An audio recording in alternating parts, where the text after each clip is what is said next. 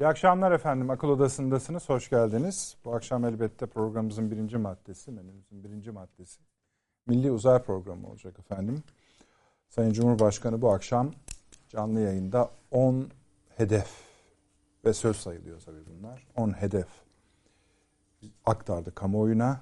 Kabul etmek gerekiyor ki belki şunu da konuşmak lazım. Yani herkes tabii biz de bu akşam onu yapacağız uzay ne, uzaydaki varlığımız ne demek? Bu 10 maddenin tek tek tercümesi ne demek? Ne anlama geliyor? Bunlar bittiği zaman ne olacak? Nihai hedeflerimiz ne? Ve uzayın stratejik önemi üzerine konuşmak mümkün ve konuşacağız da zaten bu akşam ama belki şunu da söylemek gerekiyor. Bizim konumuzun dışında olmakla birlikte nihayetinde 20. yılına yürüyen bir siyasi iktidardan bahsediyoruz. Bunun yanında da birçok muhalefet partisi var. 20. yani iktidarının 20. yılında şöyle 10 madde çıkarmak şöyle hatırlatayım ben size.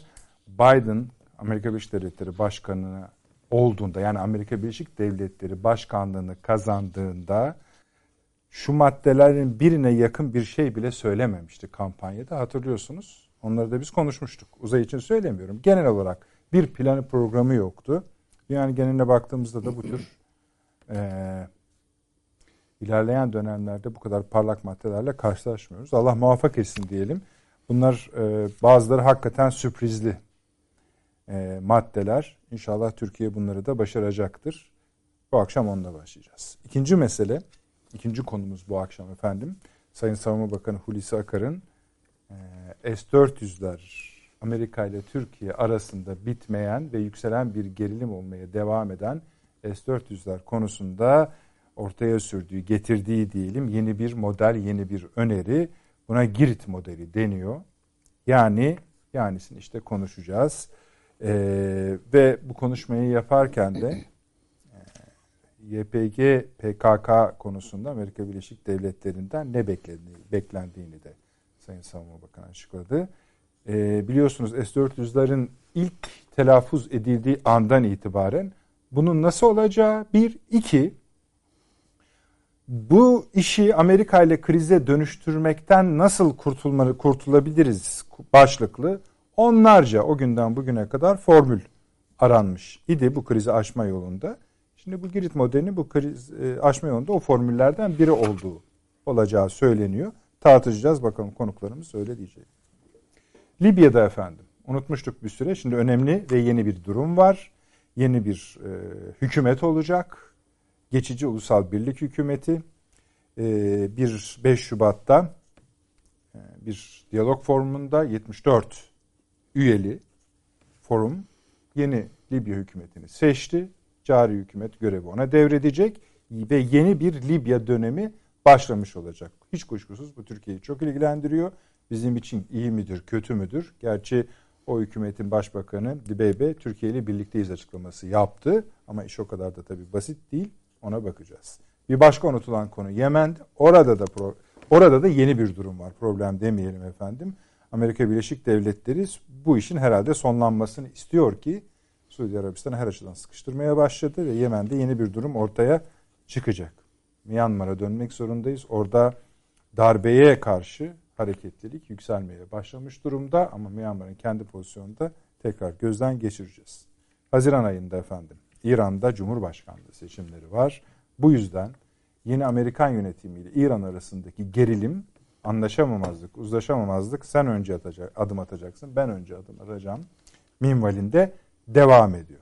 Dediğimiz gibi efendim bilhassa işte uzayla başlayacağız. Sonra da Savunma Bakanı Sayın Hulusi Akar'ın e, Girit model modeliyle, önerisiyle devam edeceğiz. Başka konularımız da var. İşte mesela Sayın Çavuşoğlu üç körfez ülkesine birlikte bir ziyaret gerçekleştirecek. Katar, Kuveyt ve Umman'a bu yeni dönem gelişmelerle rabıtalı bu. Aynı sırada da biliyorsunuz Yunanistan Başbakanı ilk önce Güney Kıbrıs Rum kesimiyle yeni açıklamalar yaptı ki biz bunları yok saydık. Ankara hükümeti bunu hemen yok saydı. Ardından da İsrail'e gitti. İsrail'le başka konuşmalar yaptı. Bir konusu da bir konu da var. Bunun gibi çok konularımız var. Hepsini yetiştirmeye gayret edeceğiz. Ancak bu akşam bir uzaydan başlamak istiyoruz. Onun için de Sayın Avni Özgür'le bir hoş geldiniz diyelim. Abi hoş geldiniz. Evet sağ ol. Şeref verdiniz. Süleyman Hocam hoş geldiniz. Hoş İyi akşamlar. Profesör Doktor Süleyman Seyfettin Hocam, Doçent Doktor Fahri Ener Paşam burada. e, bu uzay konusunda daha çok biraz sizi e, yoralım bu akşam müsaade ederseniz. Evet. Çünkü bazı parçalarında sizin e, gayet vakıf olduğunuzu biliyoruz. Bunlar e, teknik meseleler. O teknik meselelerden biraz bunu çıkarıp tam ne olduğunu anlamamız gerekiyor. Yani Sayın Cumhurbaşkanı konuşurken ve şu anda önümdeki o 10 maddeye baktığımda bazı madde tamam hemen anlayabiliyoruz. Ama bazı maddelerin stratejik izahı gerekiyor. Çünkü güçlü cümleler var burada. Yani bir kere ne diyorsunuz genel tabi? Yani bu e, uz milli uzay programımız için evet. ne diyorsunuz? Bu başka bir aşama çünkü diyorsunuz. Yani tabii bu bir çizgi roman değil yani çizgi filmden söz etmiyoruz veya bilim kurgudan. Ortada gerçek bir program var. Bir şey var, çalışma var. Beni esas etkileyen bugün Sayın Cumhurbaşkanı'nın konuşmasında onu onda gördüğüm hatta biraz biraz çocuksu da diyebileceğim heyecan bir heyecan. Yani bunca hepimiz belli bir yaşı geçmiş insanlarız. Bunca senenin verdiği işte devlet yönetiminde verdiği bir şeylik var. E, sorumluluk var üzerinde Sayın Cumhurbaşkanı'nın. Ama bugünkü konuşması e, ve üstelik Türkiye'nin gündeminde işte sonuçta sert tartışmalar tabii, tabii. falan. Sert tartışmalar ama dolu tartışmalar mı onu bilmiyoruz. Ayrı e, konu. O ayrı. ayrı konu. Yani ama onların içinden sıyrılıp geldi bugün. Ee, ama bu konuya son derece keyifle ve heyecanla. Heyecanlıydı yani. Doğru kelime o. Evet. Ya. Bu, bu fevkalade etkileyici. Umarım bu etki, bu heyecan, bu etki e, alt kademelere de, katmanlara da yansır. Türkiye'nin üniversitelerine yansır, medyasına yansır, gençlerine yansır.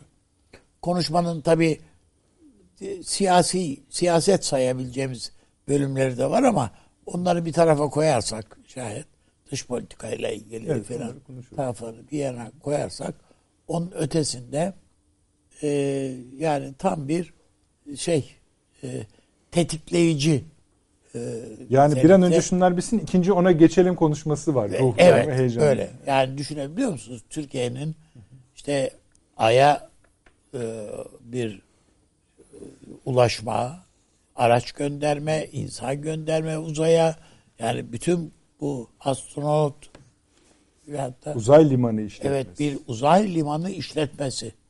Yani bütün bunların e, ve somut tarafında da burada çok önemli bir şey. Evet bunları bir ülke hayal edebilir.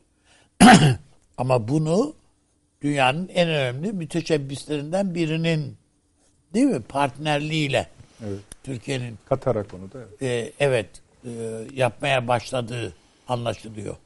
Yani öyle e, çok da öyle bir şeyleri erteleyen, zamana yayan bir partner grubu değil bu.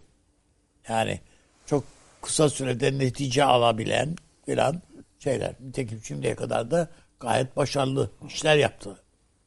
O Elon Musk filan baktığımızda. Ee, onun da Türkiye'ye olan ilgisi, Sayın Cumhurbaşkanı'na olan yakınlığının arka planını bugün öğrenmiş olduk esasında. Değil mi? Evet. Yani e, Türkiye'nin bu ha, u, uzay havalimanı işletmesinde aktif rol alacağı burada anlaşılıyor. Bir işletmeci bir bakıma olacağı anlaşılıyor. E, fevkalade o bakımdan önemli bir proje. Türkiye'nin bütün teknik altyapısının buna göre yeniden işte dizayn edilmesi, üniversitelerde uzay bölümlerinin kurulması, uzay teknolojisinin önem kazanması, şu bu yani bütün bunlar herhalde e, önümüzdeki dönemin gündem başlıkları olacak. E, bunun arka planında şu son beş yılda yaşadığımız son beş yılda Türkiye'nin savunma sanayinde kat ettiği mesafe ve e, elde ettiği başarıların e, rol oynadığını kimse inkar edemez. Yani e, bütün o güdüm sistemleri olsun, şunlar olsun, işte Azerbaycan'daki başarı, onun arkasında yani ki şeyler e, teknolojik birikim, bilgi birikimi yani efendim işte bir atak helikopteriydi, şuydu buydu. Yani bütün bu e, bizim övünç kaynağımız olan değil mi? E, şeyler, projeler bunların hepsi bu meseleyi, bu uzay meselesini konuşmamıza zemin hazırladı. Yoksa durup dururken bunların hiçbirisi yokken bu bu böyle kendiliğinden önümüze açılmış e, bir imkan ve konuşma değil. E, Türkiye'nin epey e, zaman oluyor zaten bu Doğu Anadolu'da çok büyük bir gözlem istasyonu inşasını zaten başlamıştı. O 4 metre çapında hı hı. E, bir e, uzay gözlem e, merkezi. Keza e, bu uydu gönderme veyahut da yerden yer kontrol sistem şeyleri, merkezleri. E, bazı üniversite anlaşmalarının da yapıldığını bugün Sayın Cumhurbaşkanımız açıkladı değil mi? Evet. Orta Teknik Üniversitesi'nin e, filan Hacettepe'nin filan bünyesinde bir merkez oluşturuluyor. Bu da fevkalade önemli. Ben e, bu heyecanın gençlerimize taşınamadığı takdirde e, şeyi kalmaz yani. Köpükten ibaret olur. Mutlaka Milli Eğitim Bakanlığı olsun, televizyonlar programlarıyla yani TRT'den başlayarak diğer e, bütün kanallar için filan e, ben bunun e, fevkalade önemli olacağını düşünüyorum. Bunu mutlaka e, bu heyecanı e, kitlelere mal etmek lazım ve yaymak lazım. Anadolu'nun her tarafında yani bu heyecan uyanabilir. İşte İzmir'de falan bildiğim kadarıyla böyle e, astronomiye ilgi uyandıracak bir takım şeyler var. E, parklar var. Çocukların ilgisini uyandırabilecek. Ama bunların çok daha yaygın ve e, Anadolu'nun her köşesinde e, oluşturulması, çocuklarımızın oralara bir gezilere götürülmesi, gösterilmesi, gökyüzüne teleskopa bakmak. Yani biz yani bunlara çok aşina değiliz belki ama teleskopla gökyüzüne bakmak filan bunlar bu merak, bu ilgi e, bunların kulüplerinin liselerde mesela kurulması da dahil yani. Ve ben e, bu tür şeylerle, alt projelerle veya desteklerle e, ilginin kabarabileceğini, köpürtülebileceğini ve daha ileriye taşınabileceğini düşünüyorum. Evet. Süleyman Hocam. Valla tabii bu mesele biraz kompetanlık e, meselesi. Benim e, bu konuda söyleyebileceklerim çok çok sınırlı. Muhtemelen ihmal edilebilir cinsten. E, neticede ben bir sosyoloğum yani bir sosyal bilimciyim, bir mühendis değilim. e, bu açıdan baktığımda şunu görüyorum ben. Türkiye'nin bir modernleşme hikayesini görüyorum buradaki yerine koymak lazım bugünkü açıklamaları veya bundan sonra yaşanacak şeyleri. Ee, bu çağdaşlaşma işi bizde çağı yakalama, çağın standartlarını yakalama işi bir tarafıyla kültür alanına e, yüzünü gösteriyor. Orada kızılcık kıyamet kopuyor. Yani büyük kavgalar var. Diğer tarafıyla baktığınız zaman başka bir yüzüyle baktığınız zaman çok maddi boyutları var bu modernleşmenin. Yani nedir o? İşte bir mühendislik sıçrama yapacaksınız. İki, kurumsal hayatınızı e, modernliğin icaplarına uyduracaksınız. Orada çok kavga yok. İşin ilginç tarafı. Yani şimdi bakıyorsunuz mesela tanzimat adamları okullar açıyorlar. O okullardan öğrenciler yetişiyor. Tanzimat paşalarıyla kavga ediyorlar. Değil mi yani genç Osmanlılar. Sonra Jön Türkler falan. Yani şimdi bunların düşünce dünyasına baktığınız zaman memleketin bayındır hale getirilmesi yani bir mühendislik sıçrama yapma konusunda ittifak var. Yani fark etmiyor. Veya Cumhuriyet bunu devralıyor. Şimdi Cumhuriyete dönük olarak koyduğunuz zaman her bir e, kilit figürün nasıl anılacağı konusunda ilginç e, birikimler var.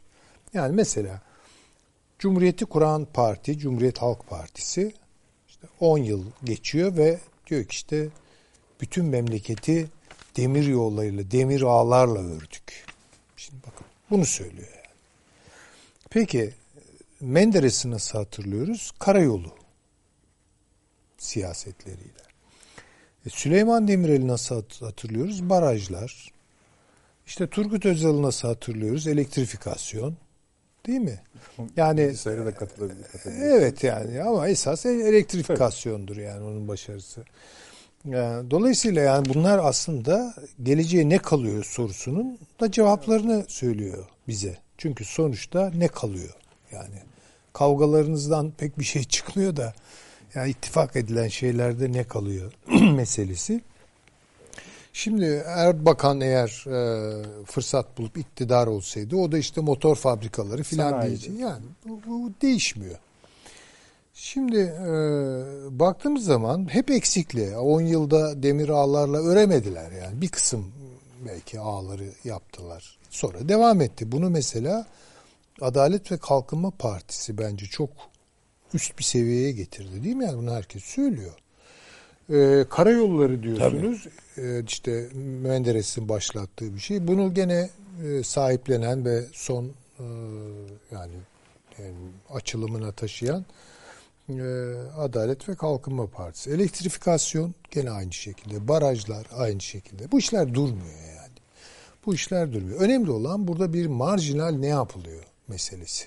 Yani bir marjinalite yakalamak durumundasınız. Bugün ben Sayın Erdoğan'ın e, konuşmalarında o marjinaliteyi yakalamış bir insanın e, heyecanını gördüm. Yani çünkü evet bütün bunlar yapılır, devam ettirilir, geliştirilir ama yeni bir şey yapacaksınız. hocam. Herkese soruyordu zaten hocam çocukluğunuzda falan hiç hayal etmediniz. Tabii tabii tabii. Ee, birincisi bu 10 madde siyaseten ne demek? İki, sizin anlattığınız öykünün bunların hepsi yani kimse yani tek, hep öyle söylerler ya öyle bir e, kabul vardır. Tek çivi çakandan bile Allah razı olsun. Tabii.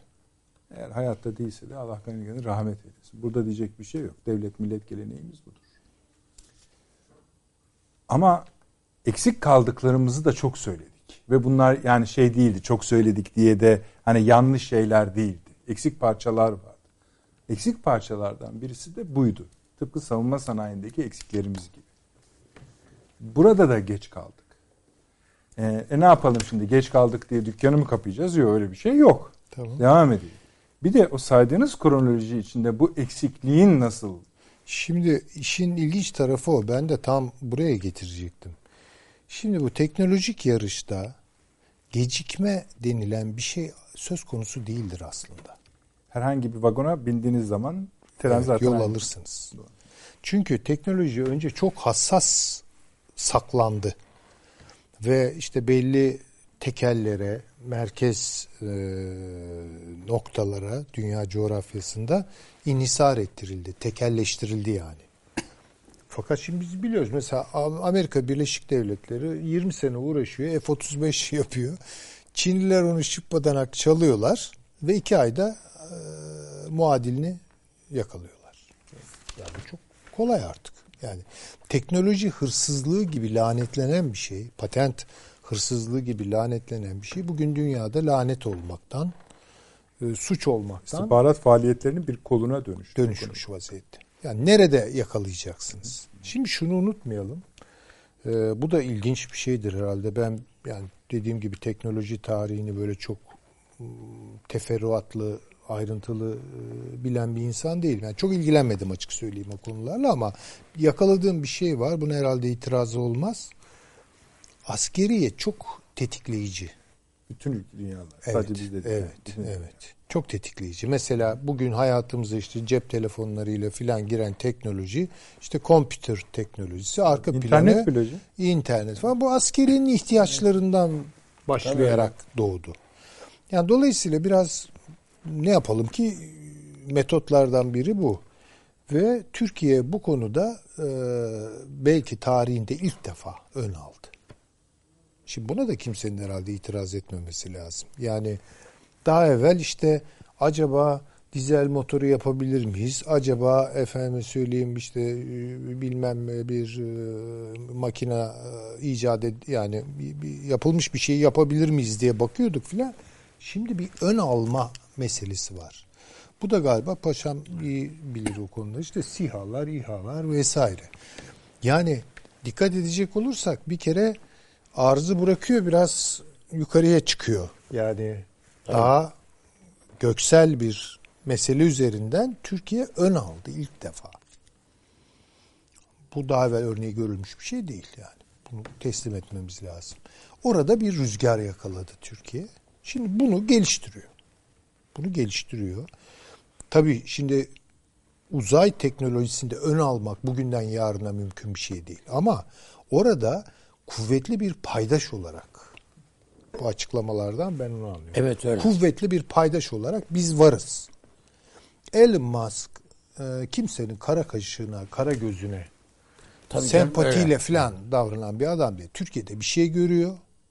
Türkiye'yi bir partner olarak kafasına koymuş ki işte Sayın Erdoğan'la görüşüyorlar. İşte çeşitli bilemem ayrıntılarda bir sürü şey de gelişiyor. Şimdi bu akşam o konuya girmiyorum ama biliyorsunuz Elon Musk'ın dünya küresel rekabetinde tuttuğu, durduğu bir pozisyon var. E tabi. O pozisyonda da Türkiye esasında bir yer göstermiş oluyor Tamam. mu? Yani şöyle İsmet Paşa bayağı- Kapı açmış oluyor. yani Peki, İsmet evet. Paşa'nın sözünü hatırlayalım. İşte dünya e, yıkılır, yeniden kurulur. Türkiye oradaki yerini alır. Şimdi dünya artık tabii çok arzdan ve e, şeyden bahriyeden e, ibaret değil. Yani aynı zamanda artık uzay. Ya orada bir yeni dünya kuruluyor. Şimdi bir kere bunu görmemiz lazım. Yani yeryüzü macerası insanlığın karasıyla deniziyle filan hatta kısmi olarak hava unsurlarıyla yani diyelim ki böyle boyutlandırabileceğimiz bir birikim kompakt bir hale geliyor ve uzaya taşınıyor. Şimdi bu çok kritik bir uygarlık dönüşümü. Şimdi burada nerede ülkeler? Veya siyaset nerede sizin sorunuz? Şimdi bunu gören siyasetler var, görmeyen siyasetler var. Mesela yarın acaba çıkıp derler mi? Efendim Ay'a zaten gidildi. Ne, boşa, Bakın yarın söyleyeceklerini aşağı yukarı söylüyor. Milletin bu kadar derdi varken diye başlayacaklar. Bunun tekniğini anlamadık. yani- Ortada da. Yani Tabii. e, cep telefonu ilk rahmetli Özal şey yaptın da Tabii, tabii. kel başa şimşir tarak derdiydi. yani. Doğru. Yani milletin işte cebindeki para yokken işte erirken siz nelerden bahsediyorsunuz falan gibi bunu lüks göstermeye dönük bir boyutu olacak bunun. Bakın bütün bu söylediklerim teknolojik olarak bir dünyanın derinlemesine tartışmasına dair fikirlerimi içermiyor. Yani onları konuşacaksak onları da konuşurum. Ama sürecin bizzat kendisine bakarak yani baktığınız zaman bu stratejik bir karar. Zaten artık dikkat edin siyasetin kavramları geriliyor, stratejinin kavramları ön plana çıkıyor. Yani eskiden siyasetin stratejileri olurdu. Değil mi? Şimdi stratejinin siyasetleri olmak durumunda. Böyle bir dönüşüm var dünyada. Şimdi dolayısıyla bir siyaset konuşurken bir şeyi söylerken stratejik bir gönderme yapması lazım. Bugün işte bizim iç siyasetimizdeki tartışmalar falan stratejik değer taşımıyor. Yani özellikle hani bu konuda bir boyut getirmesi gereken muhalefete bakıyoruz. Bir stratejileri yok. Yani bir dünya stratejileri yok bu, bu e, unsurların maalesef. Ya da var söylemiyorlar. E söylemiyorlarsa niye söylemiyorlar onu da bilmiyorum ama ben duymuyorum. Yani genellikle kutumuza kapanalım işte burada beraber filan. Böyle bir şey yok artık. Yani hakikaten e, işte Myanmar'da bir şey oluyor. Türkiye'ye etkisi var mı yok mu diye konuşuyoruz. Yok bilmem işte Sudan'ı konuşuyoruz hocam, falan. Evet konuşan eden yok. Yani dolayısıyla bu şimdi stratejisi olmayan siyasetler üzerinden siyaseti konuşursak bunun bir anlamı kalmıyor. Ama bunu da yeterli görmüyorum. Yani stratejiye bağlanmış siyaset konuşma alışkanlığı. Benden bence çok daha önemli olan moral politik açısından bütün bunların tartışılması. O da yapılmıyor mesela. Bunda stratejik dünya yapmıyor. Yani orada başka bir şey var. Dolayısıyla mo- moral politikayla, moral siyasetle stratejik siyaset arasındaki meseleleri birlikte göğüsleyebilecek, kaldırabilecek ne varsa yani siyaset sermayesinde bu Türkiye'de veya dünyada gelecek onlarındır. Yani bunu da görelim. Böyle bir bakışım var. Biraz çok genel oldu tabii. Ben Gayet tabii. ayrıntılara e, giremeyeceğim bu konuda. Paşam biraz teknik tarafına girelim. Hangi maddeden başlamak istersiniz? Yani tabii Ben bir dipnot Tabii tabii. şey yapayım buyurun, da Buyurun. e, hocam güzeldi konuşması. Bir imparatorluk döneminde Osmanlı'da bizim son dönem padişahlarımız yani Sultan Abdülaziz'den başlayarak hepsi teknolojiye teknolojiyle ilgilidirler. Yani ilk buharlı trenin gelişinde e, sarayın arazisinden Topkapı Sarayı arazisinden geçecek efendim bu yani Edi- Edirne hattı denildiğinde padişah diyor ki geçsin de sırtımdan geçsin. Geçsin isterse diyor Gerek- tabii. Tabii. Türkiye nitekim yine hocamın dediği doğru. Askeri ihtiyaçlar. Çok büyük bir imparatorluk coğrafyası. O yüzden telsiz haberleşmesi işinde Avrupa ile başa baş gitmiştir yani Türkiye Osmanlı'da. Yani o bakımdan e, bizim bir yatkınlığımız var yani zihinsel olarak. Evet biz yani 10. maddeden başlayalım. Buraya gönderilecek astronot konusunda Avni Özgürel Üstadım'la birlikte Bazı atlayışlarımız bazı olduğu için adayları yazmışlar. Onları söylemeyelim de. Bizim de Daha atlayış gönderelim tecrübemiz var. dedikleri Dolayısıyla var. e, biz de aday olabiliriz. Tabii e, Türkiye'nin e, bu konuda bir vizyon ortaya koyması son derece önemlidir. Yani bu vizyonlar e, hayaldir bir kısmı ama hayallerin çoğunun gerçekleştirilmek üzere e, yapılır. Eğer e, resmi olarak ülkenin böyle bir vizyonu yoksa zaten ne eğitim sistemi e, ne onun dışında ARGE çalışmaları o istikamette ilerleyebilir. 2018 yılında tabii Milli Uzay Ajansı'nın ve bunun yönetmeliğin yayınlanmasıyla birlikte hatta bugün de bir kısım gazetelerde eleştirel gözle işte kuruldu da ne oldu vesaire filan. Yani birdenbire konutla uzaya bir roket gönderip yapacak hali yok. Bu e, uzun soluklu bir süreç. Diğer ülkelerin geldiği e, aşamaları biliyoruz. E, Türkiye tabi buna e, adım adım e, geldi. Yani e, 90'lı yılların ortalarında TürkSat uyduları ilk fırlatıldı. Şu anda e, Türkiye dünyada e, uyduda e, uzayda uydusu olan e, 30 ülkeden biri. E, 7 tane e, 6'sı aktif 7 tane uydumuz var.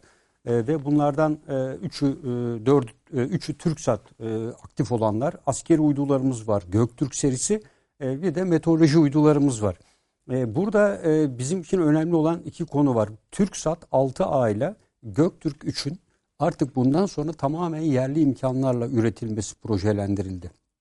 Bu son derece önemli bir aşama. Diğeri de Ağustos ayında Sayın Cumhurbaşkanı'nın Roketsan'da açılışına katıldığı e, uzay fırlatma ve ileri teknolojide uzun bir isim var. Bir merkezin açılışı yapıldı ve burada bir video izletildi. Esasında Türkiye ilk e, milli roketi diyebilirim. Yani e, 130 kilometreye kadar çıkan e, bir roketi başarılı bir şekilde fırlatma denemesini gerçekleştirdi. Bu 100 kilometre sınır olarak kabul ediliyor ve Türkiye bu 100 kilometre sınırını geçmiş oldu. Bu ne işe yarayacak bu sistem? E, 2025 yılı içinde ki o zamana kadar hedefleniliyor ama proje önde gidiyor şu anda. 100 kilogram ve altında olan mikro uyduları, haberleşme, meteoroloji filan e, Türkiye e, 400 kilometre uzaklıktaki yörüngeye kendi imkanlarıyla yerleştirme imkanına sahip olacak. Çünkü bu uyduların bir en son e, TürkSat e, 5B e, Elon Musk tarafından yanlış hatırlamıyorsam e, atılmıştı. E, bunun tabii e, maliyeti oldukça yüksek. Yani yerden atılan bir e, roketin maliyeti e, bu Türkiye bunu kendi imkanlarıyla e, karşılamış olacak. E, bunun dışında tabii Türkiye'de esasında akademik olarak TÜBİTAK'ta uzay araştırmaları enstitü gibi bir takım yapılanmalar var. Roket Sanayi 2012 yılında Savunma Sanayi Başkanlığı'nın e, bu konuda Aselsan, e, Roketsan'la birlikte ortak geliştirilmek üzere uzayla ilgili projelerin ilk ortaya atıldığı yani kapsamlı projeler elbette uydularla ilgili sistemler var. E, bütün bunlara baktığımızda e, eskiden kara, deniz, hava hakimiyet teorileri vardı. E, şimdi onlara e, uzay hakimiyet teorileri eklenmeye başlandı. Bu isimle anılan pek çok teori var. Elbette geliştirilmesi biraz daha zamana bağlı olacak. E, Rusya'nın sahip olduğu hipersonik füzeler e, uzay güvenliğinin ön plana çıkmasına işaret etti. Yani bugün e, e, program başlangıcında da konuşmuştuk. Rusların hipersonik füzeleri atmosfere e, atıldığı andan itibaren atmosferden çıkıp Amerika'daki hedefine gidene kadar kimse tespit edemiyor.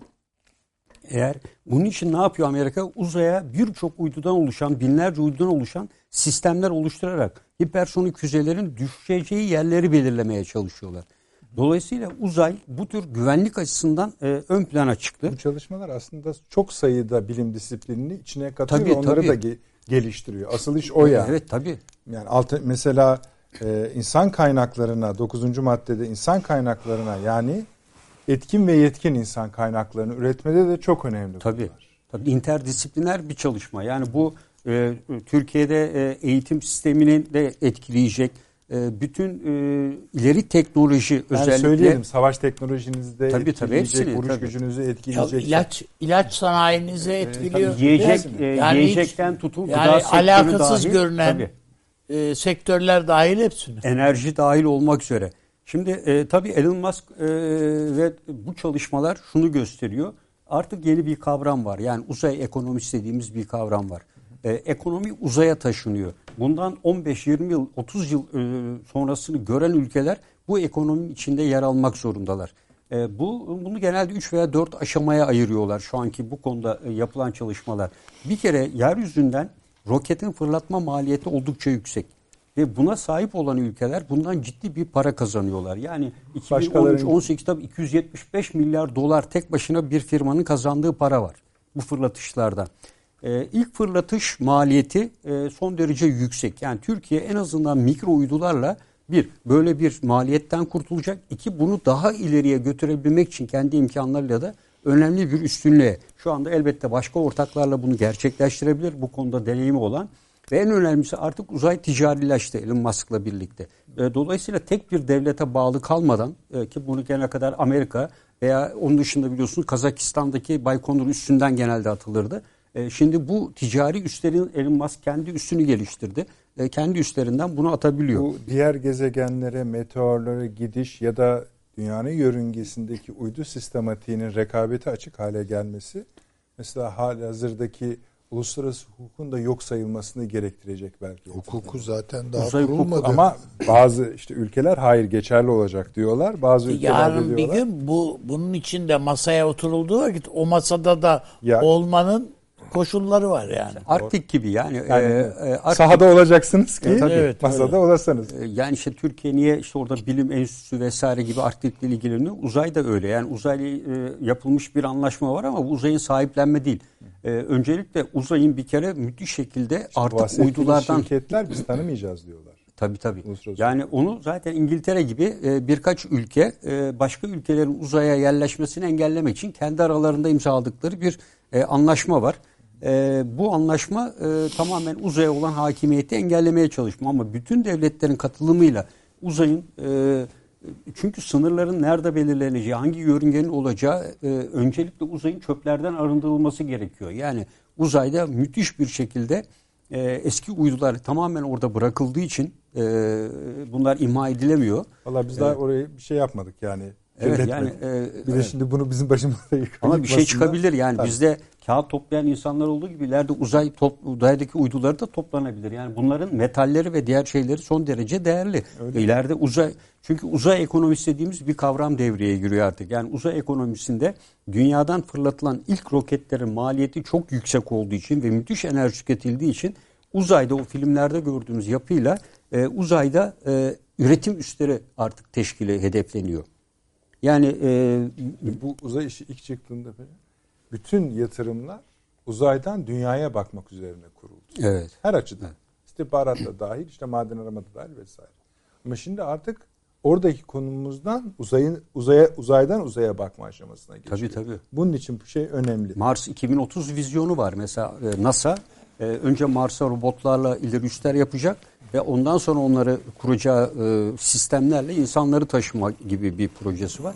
Yani bundan sonraki aşamada şey e, uçak şeylerin uzay araçlarının inip üzerinde insanlara aktaracağı, üretimin uzayda yapılacağı. Çünkü e, uzayın atmosfer boşluğu nedeniyle e, enerji üretimi, bilgisayarların harcayacağı enerjilerin düşük olması, yine bilgisayarların e, soğutma problemlerinin uzayda kolay olması, birçok 3D yazıcılar, robotik teknolojiler de bunu kolaylaştıracak diyorlar. Mesela bu 10 madde hepsi değerli ve önemli hedefler.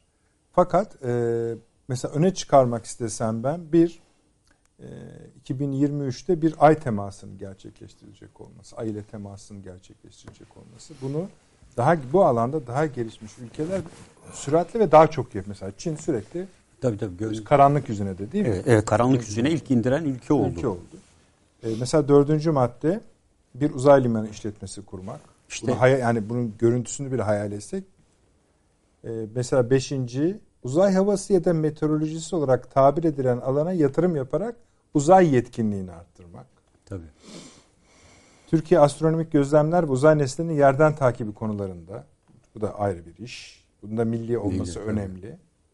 Ve mesela bir başkası da uzay sanayi ekonomi sistemini geliştirmek.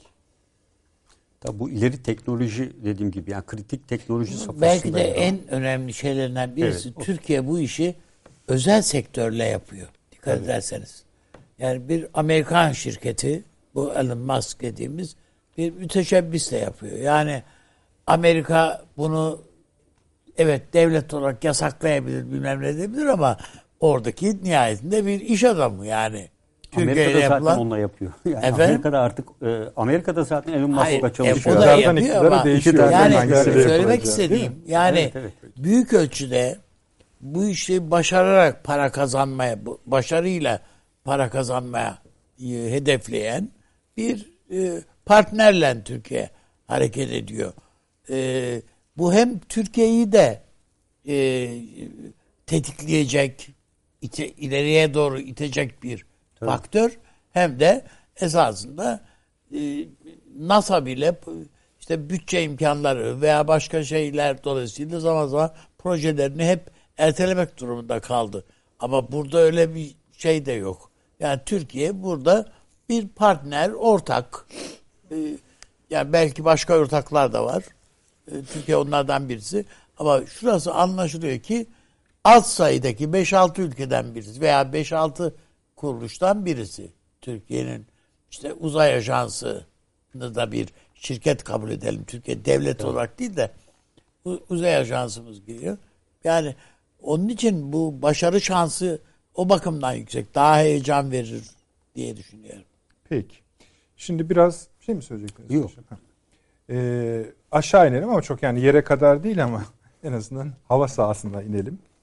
Efendim şöyle olmuş idi hatırlayacaksınız. Amerikan yeni yönetimi iktidara geldiğinde geldiğinden bu ana kadar maşallah bütün ağızlarından Türkiye'ye bizi rahatsız edecek e, eleştiriler, kritikler, yorumlar yapmaya başladılar. Hepsi dahil efendim. Bir tek Biden daha konuşmadı. Dışişleri Bakanı, Savunma Bakanı, aklınıza kim geliyorsa büyükelçileri vesaire vesaire.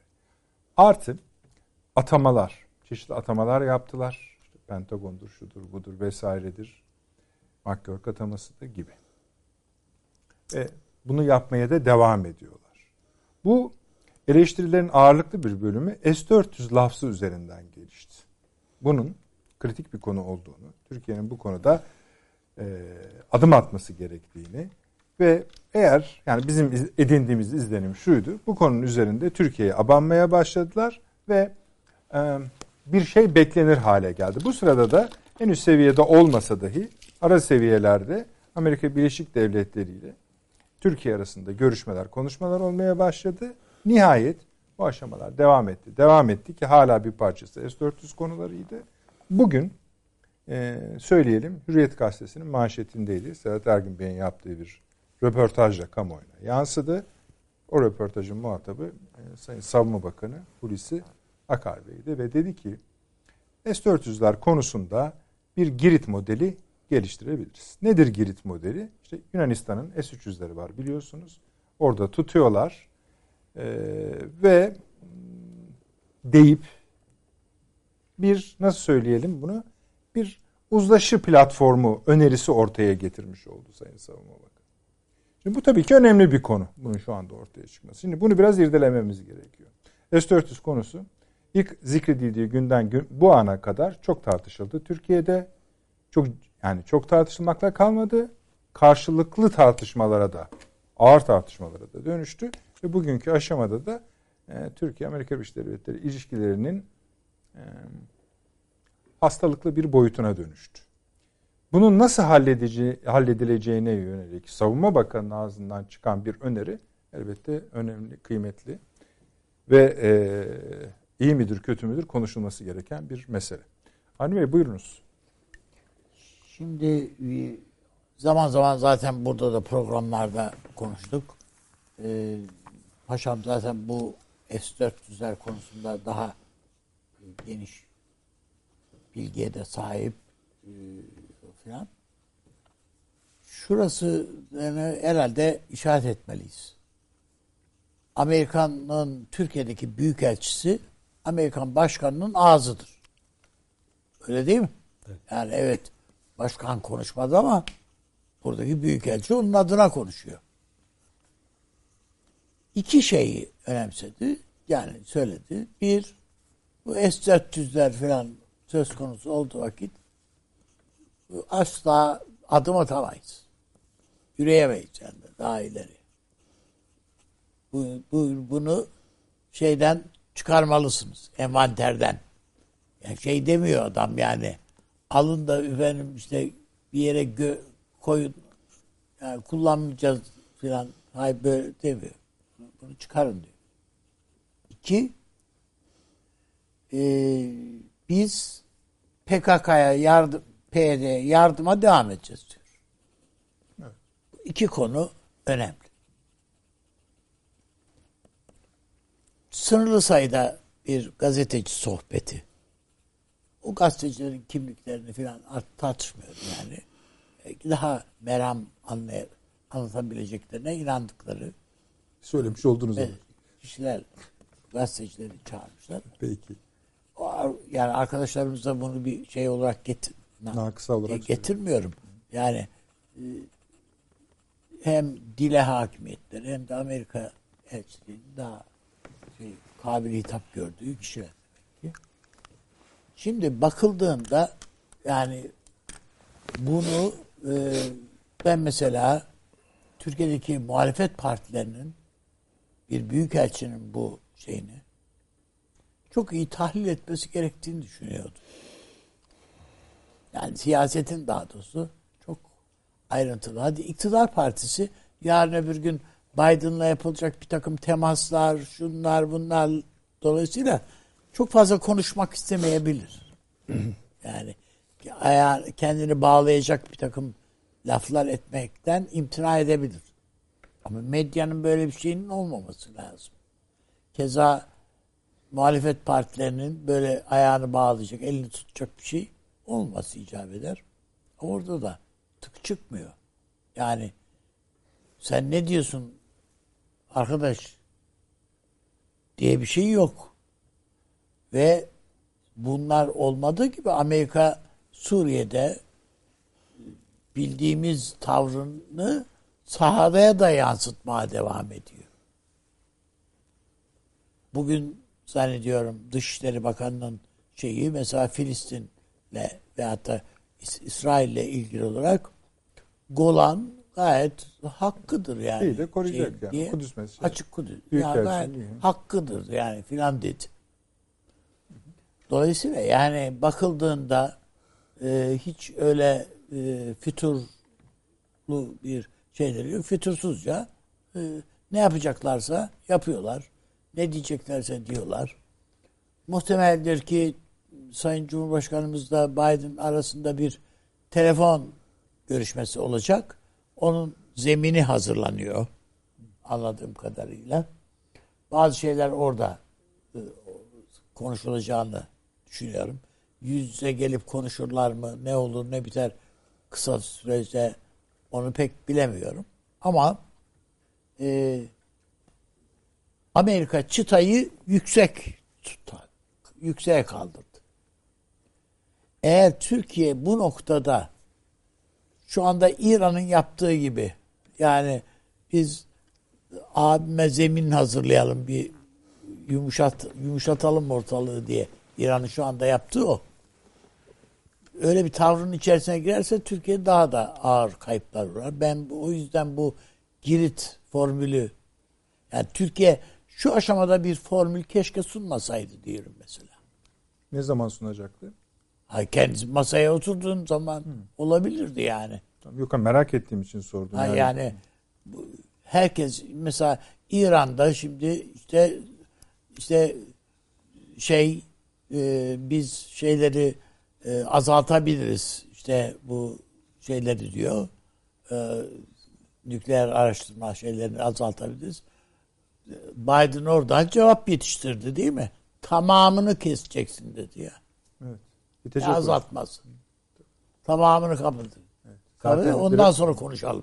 İşte İran'ın Şimdi, önünde de bir seçim olduğu için Haziran'da işte orada yani, yani hep sıkıntı e, var tabii yani hepsinde bir sıkıntı vardır tabii mutlaka var.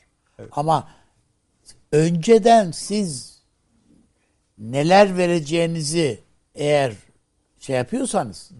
söylüyorsanız bu Amerika zaten yetmez abi diye geliyor masaya. Belki onlar konuşulmuş olmaz mı? Konuşulmuş olması ihtimali Hayır yok. Ha, bir daha takım değil işaretler var zaten yani konuşulmuş. Tabii konuşulmuştur ama nihayetinde resmi değil onlar. Peki. Yani sohbet ortamında, NATO çerçevesinde. Mutlaka söylenmiştir bir takım şeyler. Ama siz önceden bir şey e, şunu yapabiliriz diye bir şey yaparsanız ben yani şeyinde söylüyorum bunu. Uygulamada söylüyorum. Genelde aa yok o yetmez. İlaveten şu da lazım. Sarı diye öküz metaforu gibi diyorsun. Evet böyle bir şey gelebilir. Ee, Peki. Ama daha şey benim söylemek istediğim bu değil. Türkiye bunlar evet var. Yani yok bu S-400'ler meselesi var. İşte F-35 meselesi var mı yok mu o belli değil pek. O biraz gürültüye gitti bu arada. Yani Amerika da bunu kaldırdı herhalde bir, bir tarafa filan ama o teknoloji duruyor orada hala.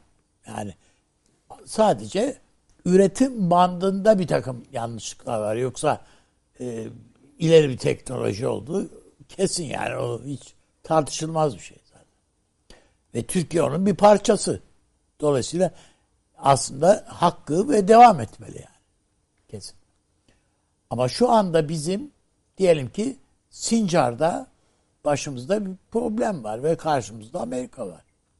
Suriye'de efendim işte İdlib'de olsun, Afrin'de olsun karşımızda PYD var, PKK var. Ve bunu vurmaktan daha başka bir şeyimiz yok yani. Bizim çıkışımız yok. Adamlar sık sık gelip bombalar patlatıyorlar. Ve insanlar ölüyor.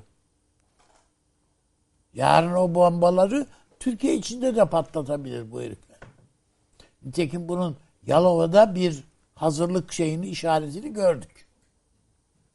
Dolayısıyla ben Türkiye'nin e, sert yüzünü göstermesi gereken bir e, ön hazırlık. Yani öyle bizi böyle hani hangi konuda efendim? Yani Sincar'da mı S-400'lerde mi? Hem Sincar'da hem S-400'lerde değil canım. S-400'lerde siz de pazarlığı Açmışsınız. oturabilirsiniz. Ama zaten oturuyorsunuz. Ama Sincar'da olsun, Afrin'de olsun, İdlib'de olsun Türkiye bu PD, PKK'yı herhalde vurmalı diyorum ben yani. Bu, bu buna dönük olarak. O zaman kiminle oturduğunu oturması gerektiğini anlatmış olursunuz. Çünkü yarın öbür gün kardeşim biz PKK'yı terör örgütü olarak görüyoruz ama siz biz bu PD ile devam edeceğiz işte. Ne buna da ne karışıyorsunuz? Veyahut da SRD dedik adına. Adını da değiştirdik bak filan diyebilirler. Hani Ama bu, bunda bizim sahada ağır basmamız gereken yani gereken bir dönemdeyiz. Ve bunun için çok da öyle zamanımız yok. Avni Bey, Girit formülü hakkında ne düşünüyorsunuz? Girit formülünün ben Amerikalılarda hiçbir karşılığının olacağını zannetmiyorum açıkçası. Siz Hiç. doğru, siz nasıl buldunuz bu formülü? Yani hayır ya ben nasıl bulacağım? Ben zaten ona bir şey söyleyecek halim yok. Ona e, Fahri Paşam söylesin de. Teknik bir şey değil ki bu, siyasi bir şey. Ben pratikte karşılığı olan bir şey oldu olup ol, ol- bana göre değil. Bunun bir karşılığı yok. Ama e, Hulusi Akar gibi deneyimli bir asker, subay ve bir si- siyaset de yapan bir insanın durup dururken bunu söylemesi söyleyeceğini düşünmüyorum. Ve belki şu andaki orada bir takım insanlarda bunun bir karşılığının olabileceğini yani Türkiye'yi böyle bir çizgiye çekebiliriz. İşte Girit formülü dediğin Girit değildir de bu bilmem nedir yani. Bilmem neresidir. Şöyle bakın şöyle demişler Evet. röportaj sırasında Sedat Bey Sayın Bakan'a. Ee, Girit modelinden söz ederken bu modelin kritik bir yönüne değinmemiz gerekiyor. Ee, Girit'teki S-300'lerin sürekli operasyonel olmadığı, çoğunlukla depoda tutulduğu biliniyor diye hatırlattım diyor. Sayın Bakan da sürekli kullanacağız diye bir şey yok. Bu sistemler tehdit durumuna göre kullanılır diyor. Yani şöyle e, Amerika herhalde buna bakmaz yani bir sistem tabi silah silah sürekli cebinizde taşıyacaksınız tehdit oldu kullanırsınız. Adam ama onu te, onun ne, ne işe yaradığını biliyor canım. Yani bu kadar da kör gözün parmağına değil. Dolayısıyla yani burada e, işte Hulusi Akar paşam yani e, bir yerlere mesaj veriyor. Düşüncesini söylüyor. Karşı taraftan da muhtemelen öyle olmaz şöyle olabilir gibi bir şeyler de bekleniyor olabilir belki. Yani onu eşelemek için, açmak için belki verilmiş bir demeç. Bu. Tabii. O, Şimdi bunun bunların hepsini göz önüne almak lazım. Evet. Şeye baktığımızda, röportajın sunuş biçimine bakıldığında, hepsine bakıyoruz efendimiz. Ee, ikiye bölünmüş bir hal var. Bir bölümü S-400'ler meselesi ve onun Evet. kadar eşit olan ve aynı şekilde bölünmüş diğer kısımda ABD ile ilişkilerin düzelmesi için YPG meselesinin çözülmesi gerektiği. Öncelik bana göre YPG. Tamam. Şimdi bu Yani ikisinin Türkiye- aynı anda kefelere Türkiye konması ne? demeli Ha. ki bakın şu özeti şu. Sen PKK, YPG ve bunun uzantılarına vazgeç. Biz S-400'leri göm diyorsan gömelim. Gönder diyorsan gönderelim. Diyebilir. O zaman bunu topluma da yani bizim halkımıza da anlatabiliriz. Bu projenden, bu Suriye projenden, Irak projenden, bu güneyimizdeki bu e, ajan devlet projesinden vazgeçtiğine inanalım. Biz de o zaman e, öncelikle tehdit kalkmıştır. Söz konusu değil yani. Dolayısıyla biz sen bize patriotları ver bizim daha çok işimize yarar deyip biz o riski 2 milyar dolara sırtımızdan atmış olalım diye düşünüyoruz. Bu iyi bir formül mü? E, pahalı ama iyi. Sonuç Yani, itibariyle. yani para kısmı da önemli elbette ama siyaseten iyi. Yani. E, siyaseten iyi canım. E, üzerinizde bir te, bir bir süper devletin bir Orta Doğu'da bu, burnunuzun dibinde bir devlet pro, devletimsi bir projesini ötelemiş devlet e, başınızdan atmış oluyorsunuz. Peki. Olacaksınız. Ha ila nihaya atmış mı olursunuz? Onu bilemem. O ileride gözlü, görünür. Ama onu eğer biz tamam bundan vazgeçtik demesinin bir karşılığı var. oradan ondan boşalan yerleri ben alacağım diyebilirsiniz. Senin amacın DAEŞ'ten kurtulmak değil mi canım? Ha biz kurtulacağız, kurtarırız. Ne olur diyebilirsin. Yani bu, bu bunun şeyleri var. Yani olası boşluklar var. 130 bin PD PKK'nın 130 bine yakın bir gücü var orada. Az buz bir şey değil. O Olur 25 olmaz bilemeyiz ama önemlidir o- diyorsun. Öyle yani bu 25 tırla silah taşın silahlandırılan 25 tır bile yetmez ona kim bilir ne kadar geliyor ilaveten. Yani kuvvet bu bu öyle küçük bir şey için değil bu iş. Onun için bunun tasfiyesi gerekir. Peki sonuç olarak yani ya sen- da Türkiye bunu imha edecek yani yok yok. Evet. Yani. Ortadan kaldıracaksınız bunu başka. Bu öyle terör örgütü denilerek geçiştirilecek bir şey değil. Yani. Tamam işte o zaman birinci sizin dediğiniz birinci formül işlese daha iyi değil mi? Ne gibi? Yani temizleyelim işte. Canım hay- hayır yani şimdi onu onu onu devlet o tercihlerden hangisini kullanır bilemem. Yani e, işte Kandil'e gidiyordunuz vuruyordunuz. Ama o örgüt ölçeğindeydi. Şimdi öyle değil. Şimdiki ordu karşınızda. Ağır silahlarla donatılmış bir ordu var yani şu anda. Bunların içerisinde bazılarına general rütbesi vermiş Amerika. Öyle değil mi yani? Ama Hepimiz Suriye'deki biliyoruz. birçok denemede Sizin hatta aranızı bulayım filan diye Türkiye'ye gayet şımarıkça teklifler yapılmış. Filancayla sizi buluştursam da bir konuşsanız filan diye değil mi? General bilmem kimler filan diye. Yani bu, Bu konu- bu utanmazlık sınırını aşmış bu işte artık. Yani arsızlıkta hudutları yok bu Amerikalıların. O yüzden yani bu öyle uzlaşılacak falan bir şey olmaktan çıkmış. Adamlar birbirleriyle diplomatik ilişkiye girmişler. Anlaşmaları imzalıyorlar. Bütçeden Amerikan bütçesinden para ayrılıyor. Bu örgüt. Biz yani örgüt diyoruz da örgüt mü örgüt değil yani. Bayağı aslında ilan edilmemiş bir devlet bu. O kadar yani. Şimdi şöyle yapalım arzu ederseniz. Yani bu e, röportajın önemi ortada söylenenler açısından. Birinci kısım S-400 modülü. İkinci kısım YPG modülü. Üçüncü kısım Amerika Birleşik Devletleri Türkiye ilişkileri modülü. Evet. Bunların üçü tabii cem edil- ediliyor bu konuşmada ve hepsinin birbiriyle ilintisi, ilişkisi kuruluyor. Bunu konuşuyoruz. Bir de Evet. bunun güvenlik boyutu var. Onu da paşam söyleyecek herhalde bize. Herhalde. Çünkü Tabii. S-400'lerin alınmasında en önemli konular iki tane şey söyleniyordu. Bir, istedik vermediniz.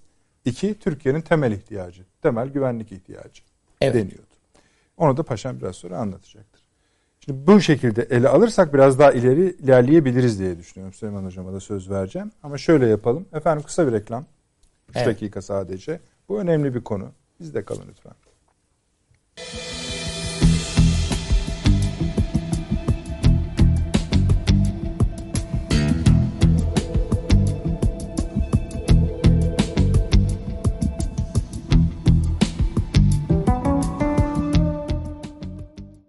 Döndük efendim. S-400'lerdeyiz. Devam ediyoruz. Daha doğrusu Girit modeli, Girit formülü üzerine konuşuyoruz. Süleyman Hocam konuşacak ama son bir şey daha sorayım Avni Bey size kısa. Şimdi bu tür röportajları biliyoruz. Şimdi röportajın dökümüne baktığınızda çok kısa bir röportaj. Ee, sizce başka konuş, konuşmuş mudur Sayın Bakan? Yani daha fazla. Mutlaka. Yani işin Yaz, sohbet yazılacak kısmı var. Yazılmayacak kısmı var değil mi? Onlar nasıl kıymetlendirilir ayrı konu diyorsunuz. Peki. Evet. Süleyman Hocam buyurunuz. Valla bu Biden dönemine benim bildiğim yeni Obama dönemi de deniliyor. Deniliyor. İkinci Ee, kuşak. yani şöyle de karikatürize edebiliriz herhalde yani nerede kalmıştık? Öyle tabii tabii. Şimdi futbolda biliyorsunuz birinci devrenin sonuna doğru enerjiler düşer. Oyun bir böyle ne diyelim e, Bitsin birinciye de Evet, ikinciye gibi bakarız şey gibi olabilir. Ama ikinci devre başladığı zaman ilk 15-20 dakika çok çetin geçer yani. Asılırlar maça. Ben biraz böyle bakıyorum. Yani nerede kalmıştık? Evet, yani ikinci devre başladı. Yeni Obama dönemi ve asılacaklar. Ve de asılıyorlar.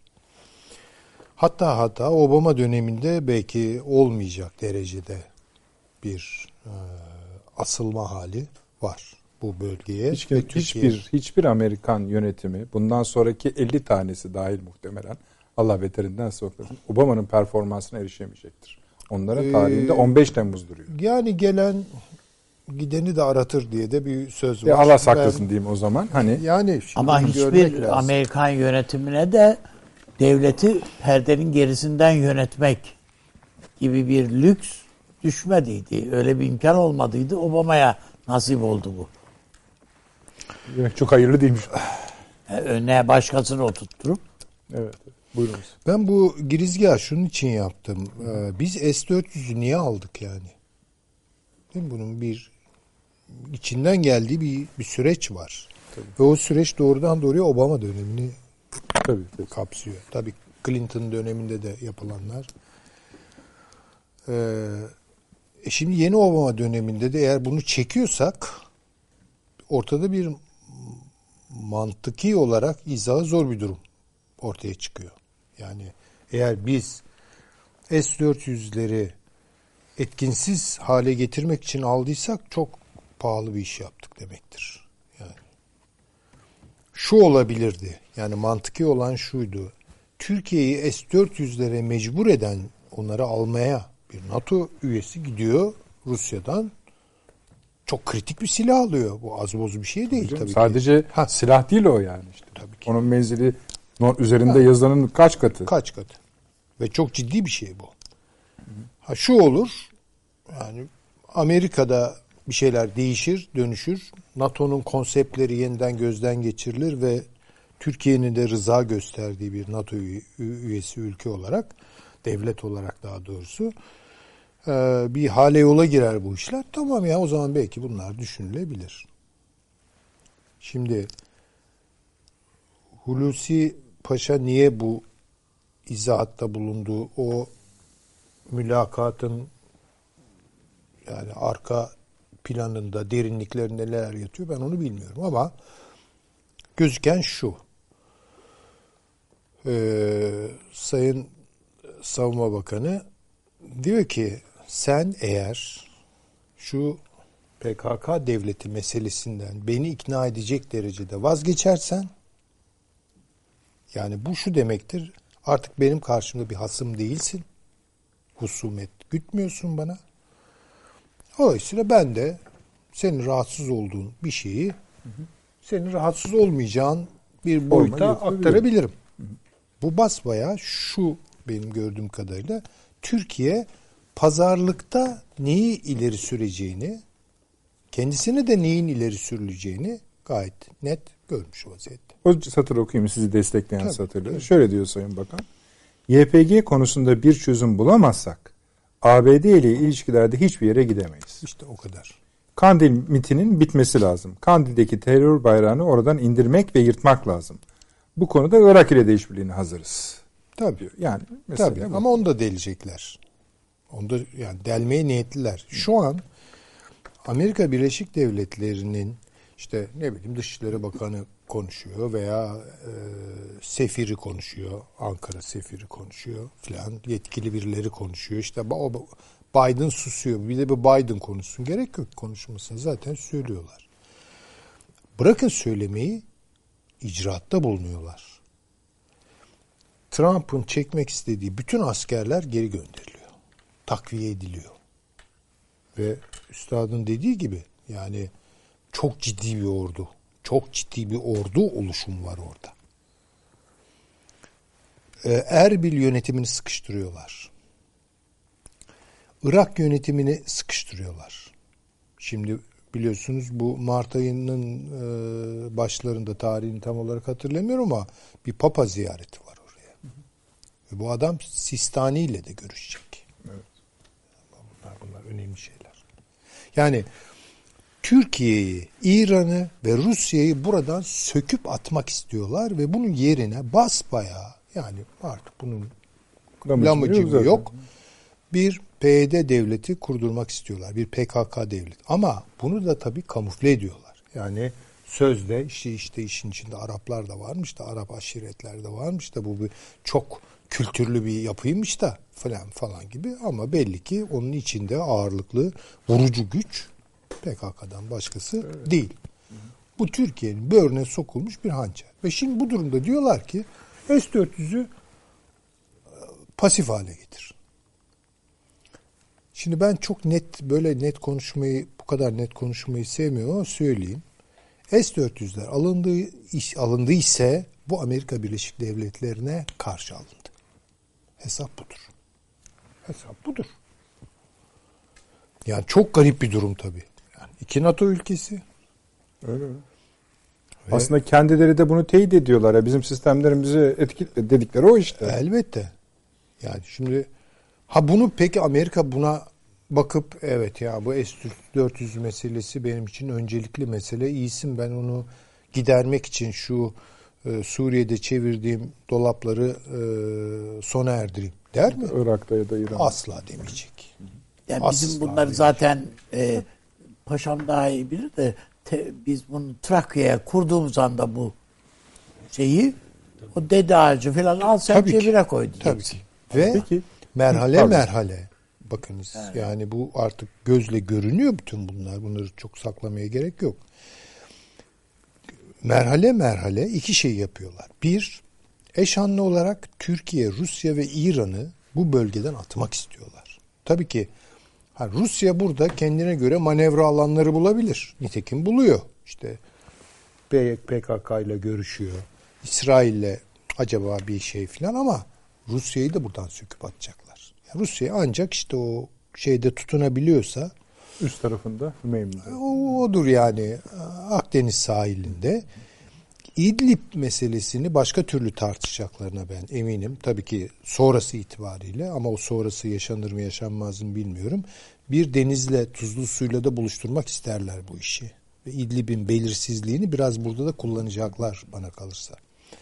Ha buna tabii Rusya ne kadar artık orada onun da bıçağı kemiğine dayanmış olacaktır vesaire. Yani İran çok kötü durumda tabii. Yani ama en kritik durumda olan Türkiye. Çünkü Türkiye'yi bu artık hayati derecede tehdit ediyor. Yani tutun ki Rusya pılını pırtıntısını toplayıp nitekim Libya'dan belki bunu yapacak. Gitti. E ne kaybetti Rusya? Yani bir ileri karakol kaybetti. E Türkiye ne kaybeder böyle bir durumda? Yani doğrudan doğruya ulusal güvenliği yani Kafkasya'da ne kadar hassassa veya Beyaz Rusya'da ne kadar hassassa Rusya e Türkiye'yi de burada bu kadar hassas olacak. Yani ben bu işin çok büyüyeceğini düşünüyorum. Yani bunu söylemek çok kötü tabii ki. Biden konuşmasında dünyaya seslenirken kara kış dedi. Bu bölgedeki bunun tercümesi zemheri kara kış yani. Zemheri. Yani Siz de zemheri. Avni Bey gibi zaten yani bir pazarlık yapılacaksa şimdi bunun ortaya çıkmasının da pazarlık tekniği açısından yanlış mı buluyorsunuz? Yok bunu söyleyebilir yani bunda bence bir şey yok. Yani Amerika'da bunu yani burada bir sır ifşa ediliyor falan. Yani biz bunları işte Girit modeline göre yani şunu diyor e, Hulusi Akar çok açık olarak. Elini çek bu işten. Bu PKK işinden. Tamam. O zaman benim için düşman olmaktan çıkacaksın. Ben de gereğini yapabilirim. Ya Bu, bu bir, bir, e, müzakere şeyi. Yani öyle söylese daha iyi olur ama. Ben tabii çok metni böyle o gözle yani dil açısından Yani değerlendirmedim ama formülü falan diye çıkış yok şeyini- tabii olmaz. Yani bi- biz de e, bu konuda Amerika'nın endişelerini gidermeye hazırız. Daha diplomatik Ha, bir şey gibi. gibi. mesela olabilir ama en azından bu kadar açık konuşması kartı daha net görmemizi sağladı zaten. Yani bu da diyor ki PKK işinden çek elini beni bu konuda ikna et ve rahatlat ki olmayacak bir şey bu. Bunun olmayacağını da gayet iyi görebiliyoruz. Ben de gereğini yaparım yani işte Girit modeli mi olur, Midilli modeli mi olur, e, başka bir model mi olur neyse yani onları ben bilemem. Fakat bu olmayacak. Olması mümkün değil. Bakın İran konusunda ben başından beri söylüyorum. Biden yönetimi İran'la asla uzlaşmayacak. Ben söyleyeyim ya onu rahatlatmak falan böyle şeyler yok. Bu bölgeden süpürüp atacaklar. Yapıyorlar da zaten. Ve Rusya sahip çıkamıyor İran'a. Yani Rusya'nın bütün derdi Doğu Akdeniz şeridinde tutunmak bu Levant bölgesinde tutunabilmek. O kadar. Bütün gayretleri Fırat'ın doğusunda burayı emniyet altına almak için. Çünkü oralarda tutunamaz. Nitekim tutunamıyor. Yani ve PKK basbaya orada rejimi de Rus e, koruması altında olmakla birlikte tehdit ediyor. Yani onun üstüne geçen bir güç haline. Yani an meselesidir oraya girerler yani. Ne, ne, lazım gelir? Hiçbir şey yapamazlar. Hiçbir şey yapamazlar. Ve bütün bunlar İsrail'in çıkarına işliyor. Onu görelim. Yani Rusya'nın sıkıştırılarak böyle prag, pragmatik değil de oportunist davranma noktasına, fırsatçı davranıp işte acaba şurada ne kadar biraz daha tutunabilirim gibi böyle basit oyunların içine girmesi e, aşağı yukarı Amerika Birleşik Devletleri ile Rusya'nın da bu bölgede bunu işte kısa bir zaman öncesinden itibaren dillendirmeye başladım. Aşağı yukarı zimni örtük bir anlaşma içinde olduklarını gösteriyor. Şimdi Türkiye ne yapacak? Bunları konuşmak gerekiyor. Türkiye pasif siyasetlerle bu işin altından bence de kalkamaz. Çünkü atacağı her pasif adım onu daha da pasifize edecek olan bir adım olacaktır. Türkiye burada tabii ben de e, devlete akıl verecek halim yok. E, işim de bu değil zaten. Ama bir ön alma meselesini e, bu bölgede başarmak zorunda. İki, Rusya ile her şeye rağmen çok sıkı bir e, şey sürdürmek zorunda. Nasıl söyleyeyim? Diplomasi trafiği ki bunun da aşağı yukarı Libya'da biraz işlediğini görüyorum ben. Buralarda da olabilir. Yani Rusya'nın manevralarından da çok iyi haberdar olmamız lazım. İran'la e, yapılabilecek şeyler nelerdir, ne kadardır onu bilmiyorum ama İran'la Türkiye arasında da gene bir sıkı haberleşme network'ünün işlemesi lazım şu aralarda. Çünkü bunları dağıttığınız zaman ve kendi yörüngelerine soktuğunuz zaman yani sonuçta hepsinin e, zarar göreceği aşikar. Bu boşluğa basbaya bu devleti yani eskiden daha şey konuşuyorduk yani ihtimal kuvvetli şimdi öyle bir şey yok. Ete kemiğe bürünmüş kanlı canlı bir şekilde geliyor bu proje karşımıza. Türkiye'yi Halkbank meselesiyle de sıkıştıracaklar hiç şüphem yok. Türkiye'de içeride böyle Ekonomi. bir muhalefet evet ekonomiyle de sıkıştıracaklar hiç e, bu konuda doğrusu e, şüphem yok. İç karışıklık çıkartmak çok kolay. İşte, işte örneklerini görüyoruz, pilot uygulamalarını görüyoruz filan. Yani bir üniversite meselesi nerelere gitti değil mi yani şimdi?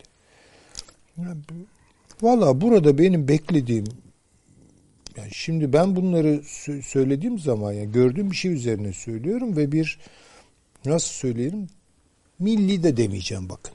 Yerli dedim. Şerefli bir duruş. İyi mi? Yani ben da bir şerefli duruş paylaşmayı siyasette e, yani isterim öyle söyleyeyim muhalefeti ve e, şeyle iktidarıyla ama kişisel tecrübelerimden biliyorum. Yani bir, herhangi bir partiyi kastetmiyorum. Böyle işte so, şu aralar kurulan bir partilerden birileri filan işte benim fikrimi almak istediler. Böyle bir tamamen informal yani sohbet. Ee, basit bir soru sordum bana. S-400 hakkında ne düşünüyor sizin muhtemel genel başkanınız? Turnusol kağıdı diyorsunuz. Benim için turnusol kağıdı. Vallahi dedi gerçekçi söylemem gerekirse karşı alınması. Vallahi dedim. Selamet olsun. Yani, ne diyeyim yani. Yapacak bir şey yok yani. Dolayısıyla o şerefli duruşu bir kere yani o, o çünkü çok önemli. Bakın. O zaman yani, biraz daha karış işte. Şimdi mesela Avni Bey zamanlamasını da iyi bulmuyor. Zaten Avni'niz karşısında e, istenilen şeyin gerçekliği konusunda şüpheleriniz var. Yani YPG, PKK'nın arkasından Amerika'nın ya da ortaklarının çekilmesi gibi bir durumda. Valla pek söz konusu değil. değil. O zaman bu ne? Yani işte şimdi, yani bu hani şimdi ilk bakışta bu bir pazarlık maddesi açılıyor gibi. Yani öyle değil mi Avni abi? Yani bu öyle değil mi? Bunun pazarlığı bu ama Harap- şimdi bakın harap- orada da çok Orada bir yanılıyoruz. pazarlık yok esasında. Yok efendim Amerika Birleşik Devletleri pazarlık yapmaz. Bakın süper güç pazarlık falan yapmaz. Süper güç dayatır. Peki, tamam. Yani bu İngiltere'nin böyle biraz farklıydı yaklaşımı. Hani belki doğrudan hançeri saplamıyordu veya doğrudan yumruğunu masaya vurmuyordu. Başka yollar da deniyordu filan ama bu Amerika Birleşik Devletleri için geçerli değil. Amerika dayatır. Çünkü bunu anlayamaz. Ya bir Türkiye nedir yani şimdi Washington'dan filan bu adamlar yani neokonlar bakınca ne görüyor mesela yani. O ne ya bakla gibi bir şey orada falan. Türkiye gibi. nerede sorusunun Amerika'da cevabı şu hocam Yunanistan'ın komşusu. Komşu Oy, bazen onu bile yani O iyi cevap ya. Ha, Evet yine iftise yerini biliyorlar. şey itibariyle yani Yunanistan'ın böyle yerini biliyorlar mı onu bilmiyorum. S400'ler Ama Biden biliyor. E, bilir tabii. E, yani uzmanlar bilir tabii ki. S400'lerle bu şeyi birleştiremiyorlar yani. Peki biz Bu şimdi pazarlık tamam, paşam, olmaz olur, ki. Kusura bakmayın. Ben bol, bol bol size zaman vereceğim. Ee, biz şimdi o zaman bunun ne olduğunu tam anlamadık mı? Yani ne bu? Şimdi tabii ben esasında e, paşama sorarak yani şey yapayım o strateji Annem, açısından daha hayır yani hem kendi düşüncemi de ifade etmiş olurum. Hem de belki daha aydınlatıcı olmasını sağlarım paşam. Aslında S-400 bazıları işte diyorlar ki ya kardeşim de 2 milyar dolarımız gitti yani neresi var niye aldık başımıza bela bunu yani bunu Türkiye söyleyen Türkiye'nin iyi yönetme iddiasındaki kimi On- siyasetçiler yani. Ondan fazlasını da söylediler. Yani, yani bu, bu, bu, bu tür laflar edenler de var. Bu işin bir cephesi. Bu, böyle bakılan bakan var. Ama bir başka açıdan bakıldığında aslında S-400'ler Amerika'yı deşifre. Evet. Birçok açıdan önde bence. Yani bir dekodur işlevi gördü. Arkadaş ağam sen ne istiyorsun? Bizden yana mısın? Bize düşman mısın? Bunu gösterdi bize. Nitekim S-400'ler alınana kadar ağızlarını açmadılar bunlar. Açık yani. Yanılmıyorum herhalde. Yani evin çatısı Öyle de olur, böyle boş de olur. Ve kimse bir Ha, şey bir de demiyor. bakalım almasanız iyi olur. Alsanız da bilmem ne. Zaten başkaları da alıyor. Bilmem ne filan gibi filan böyle abuk subuk şeyler ağızlarını açmadılar. Ne zaman ki S-400'ler Türkiye'ye geliyor. işte şu oluyor, bu oluyor filan işte şu bu. Ondan sonra yani öyle ki S-400'ler meselesi NATO Genel Sekreterinin ağzında bile çözülemeyecek bir mesele değildi. Öyleydi yani. Diğer ülkelerden de bir reaksiyon gelmiyor artık. Ha yani Ya artık dediğim hani eskiden de çok yoğun değildi. Evet. Dolayısıyla yani Türkiye e, Amerika açısından ulaşılamayacak veyahut da Tayyip Erdoğan ulaşılamayacak bir lider değil. İkna edilemeyecek yani öyle değil böyle yapalım falan öneri getirilemeyecek bir lider de değil yani Tayyip Erdoğan. Bunların hiçbirisini kale almadılar. Yok saydılar yani bu işleri. Aksine Türkiye'de var olan e, hava savunma sistemlerini geri çektiler. Değil mi? Emaneten gelmiş olanları da ger- gerçekten de ihtiyaç var iken. Yani hakikaten de İspanyollar bıraktı. evet. Yani evet Hakkını geri teslim edelim. İspanyolların ki o da İran'a karşı. Peki ben Yani söylemek istediğim S-400'ler öyle boşuna bir iş değil demek istiyorum. Paşam Evet pahalı bir test aleti oldu ama yani Amerika'yı gördük yani. Evet hocamın dediği doğru. Bu Amerika'ya karşı alınmış bir önlem. Yani S-400'leri herhalde Rusya'ya karşı kullanmamızı bekliyor değil kimse yani. Yani Rusya da bunu herhalde tedbirini almıştır buna. Bunları ve bu sistemleri gönderirken kendisine karşı tedbirini de almıştır. E sana karşı kullanacağız kardeş. Bu gayet açık yani. Senin Dede Ağaç'ta kurduğun tesislere, Romanya'da, Bulgaristan'da, şurada burada, Karadeniz'de kurduğun tesislere karşı. Başka bir şeyi yok. Ya da Kıbrıs'ta, şurada burada kurduğun, kuracağın tesisler. Şimdi ha- hatırlayalım. Geçen Perşembe günü bahsetmiştik çünkü o gün yayınlanmıştı. Amerikan sesi yani Voice of America'da yani bizim Anadolu Ajansı'na tekabül eder onların açısından. Türkiye uzmanı olduğu söylenen ki ben biliyorum kendisinde halt olduğunu. Alan Makovsky şöyle bir açıklama yapmıştı. Demişti ki S-400'lerden şimdi vazgeçilirse Türk seçmen 2023'teki seçime kadar bunu unutabilir. Ama ekonomiyi unutmaz. Yani açıkça bu işi bırakın yoksa ekonomi olarak hani seçimlere kadar giden süreçte sizin hayatınızı zorlaştırırız diyorlar. O başka bir boyutu tabii Alan Makovsky. Zehirli, çok zehirli bir boyuttur. Ee, Türkiye'yi tanır doğrudur. Zaten Biden çok daha ilerisini söyledi. Yani Erdoğan'ı dan kurtulmak durumunda. E tabii canım muhalefetle birlikte çalışacağız. Çalışacağız dedi. Yani açıkça Türk siyasetinde taraf ilan Doğru etti daha, kendini. daha ağır bir ifade. Yani orada evet muhalefetten biraz itirazlar falan geldi. Onu da e, e, atlamayalım ama yani böyle çok e, pişirilmedi bu e, fikir itibariyle. Ben paşama geçmeden çok bir cümle Buyurun, izin buyurun, verir buyurun. misiniz ya da iki cümle? E, bir NATO toplantısı olacak ve ben orada basbaya Biden'ın açıkça NATO konseptlerini üyelere dikte edecek bir konuşma yapacağı kanaatindeyim. İlginç bir zirve olacak o. O hakikaten çünkü o- başka ülkeler itiraz edecek başka ülkeler de var. Ve ama diretecek yani. Bu da bu Tabii, tabii. NATO budur kardeşim. Bundan sonra NATO'nun içinde de bana düşmanlık yaparsan NATO düşmanı olacaksın. NATO budur dediğiniz benim Bu, bunu yapacak yani. yani. Evet. Öyle öngörüyorum. Peki. Ee, paşam buyurunuz. Serbestsiniz öyle söyleyeyim. Yani ben şöyle söyleyeyim tabii en büyük şey e, Türkiye bunu sisteme aldıktan sonra e, Sinop'taki testlere kadar e, bunun sahaya yansıyıp yansımayacağı pek belli değildi. değil. Türkiye esasında e, bu strateji alarak e, bunun sadece hava savunma sisteminin daha ötesinde olduğunu Sinop'ta yaptığı testle gösterdi. Yani bu e, tamamen e, bir zaman çalmaya veya stratejik anlamda bir müzakere için alınmış bir sistem değildir diyerek e, ilk önemli e, göstergesini burada ortaya koydu. Ve zaten ondan sonra yaptırımların hızlandığını görüyoruz. Şimdi şöyle bir konjöktüre baktığımızda yani biraz evvel NATO'nun 2030 vizyonu e, daha evvel yapılan ön toplantılardan biliyoruz. Çok ilginç verilere gebe.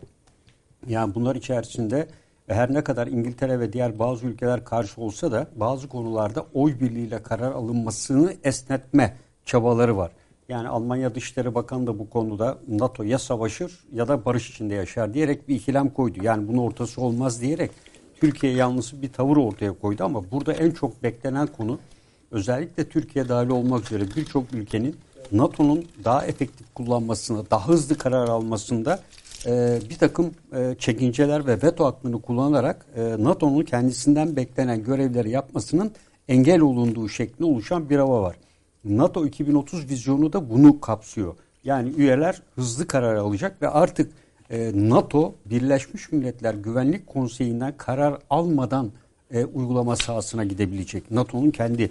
Bunu ilk kez Yugoslavya örneğinde gösterdiler. Çünkü Çin ve Rusya'nın e, bu veto imkanı nedeniyle Birleşmiş Milletler üzerinden bu tür uygulamalara gitmelerinin mümkün olmadığını gördüler. Dolayısıyla NATO'nun harekat alanı değişecek. NATO'nun harekat alanı nereye taşınacak? E, bakın Atlantic Council'de e, yeni bir rapor yayınlandı. E, bu rapor uzun telgraf Amerika'nın Çin yeni Çin stratejisi diye. Ve bu şuna benzetiyor. 1946 Uzun telgrafın bir anlamı var. Evet yani e, John Cannon'un çevreleme stratejisindeki Yani savaştan- 1946 evet, yılındaki Savaş'ın girizgahı girizgi- çevreleme strateji stratejisi bizim diyor şu anda 8000 kelimelik Evet. bir şeydir, evet. Bizim diyor Çin'i çevrelememiz lazım diyor. Yani Amerika dört sütunla bir strateji yürütmeli. E, bunu ne zaman söylüyor? Biden henüz daha ulusal güvenlik stratejisini açıklamadı. Ne zaman açıklayacak? Muhtemelen NATO 200 2030 zirvesi sonrası bunu şekillendirecek. Dolayısıyla bu şekillendirmenin bir takım ipuçları ve buna etki edecek faktörler ve bazı ayak izlerini görüyoruz.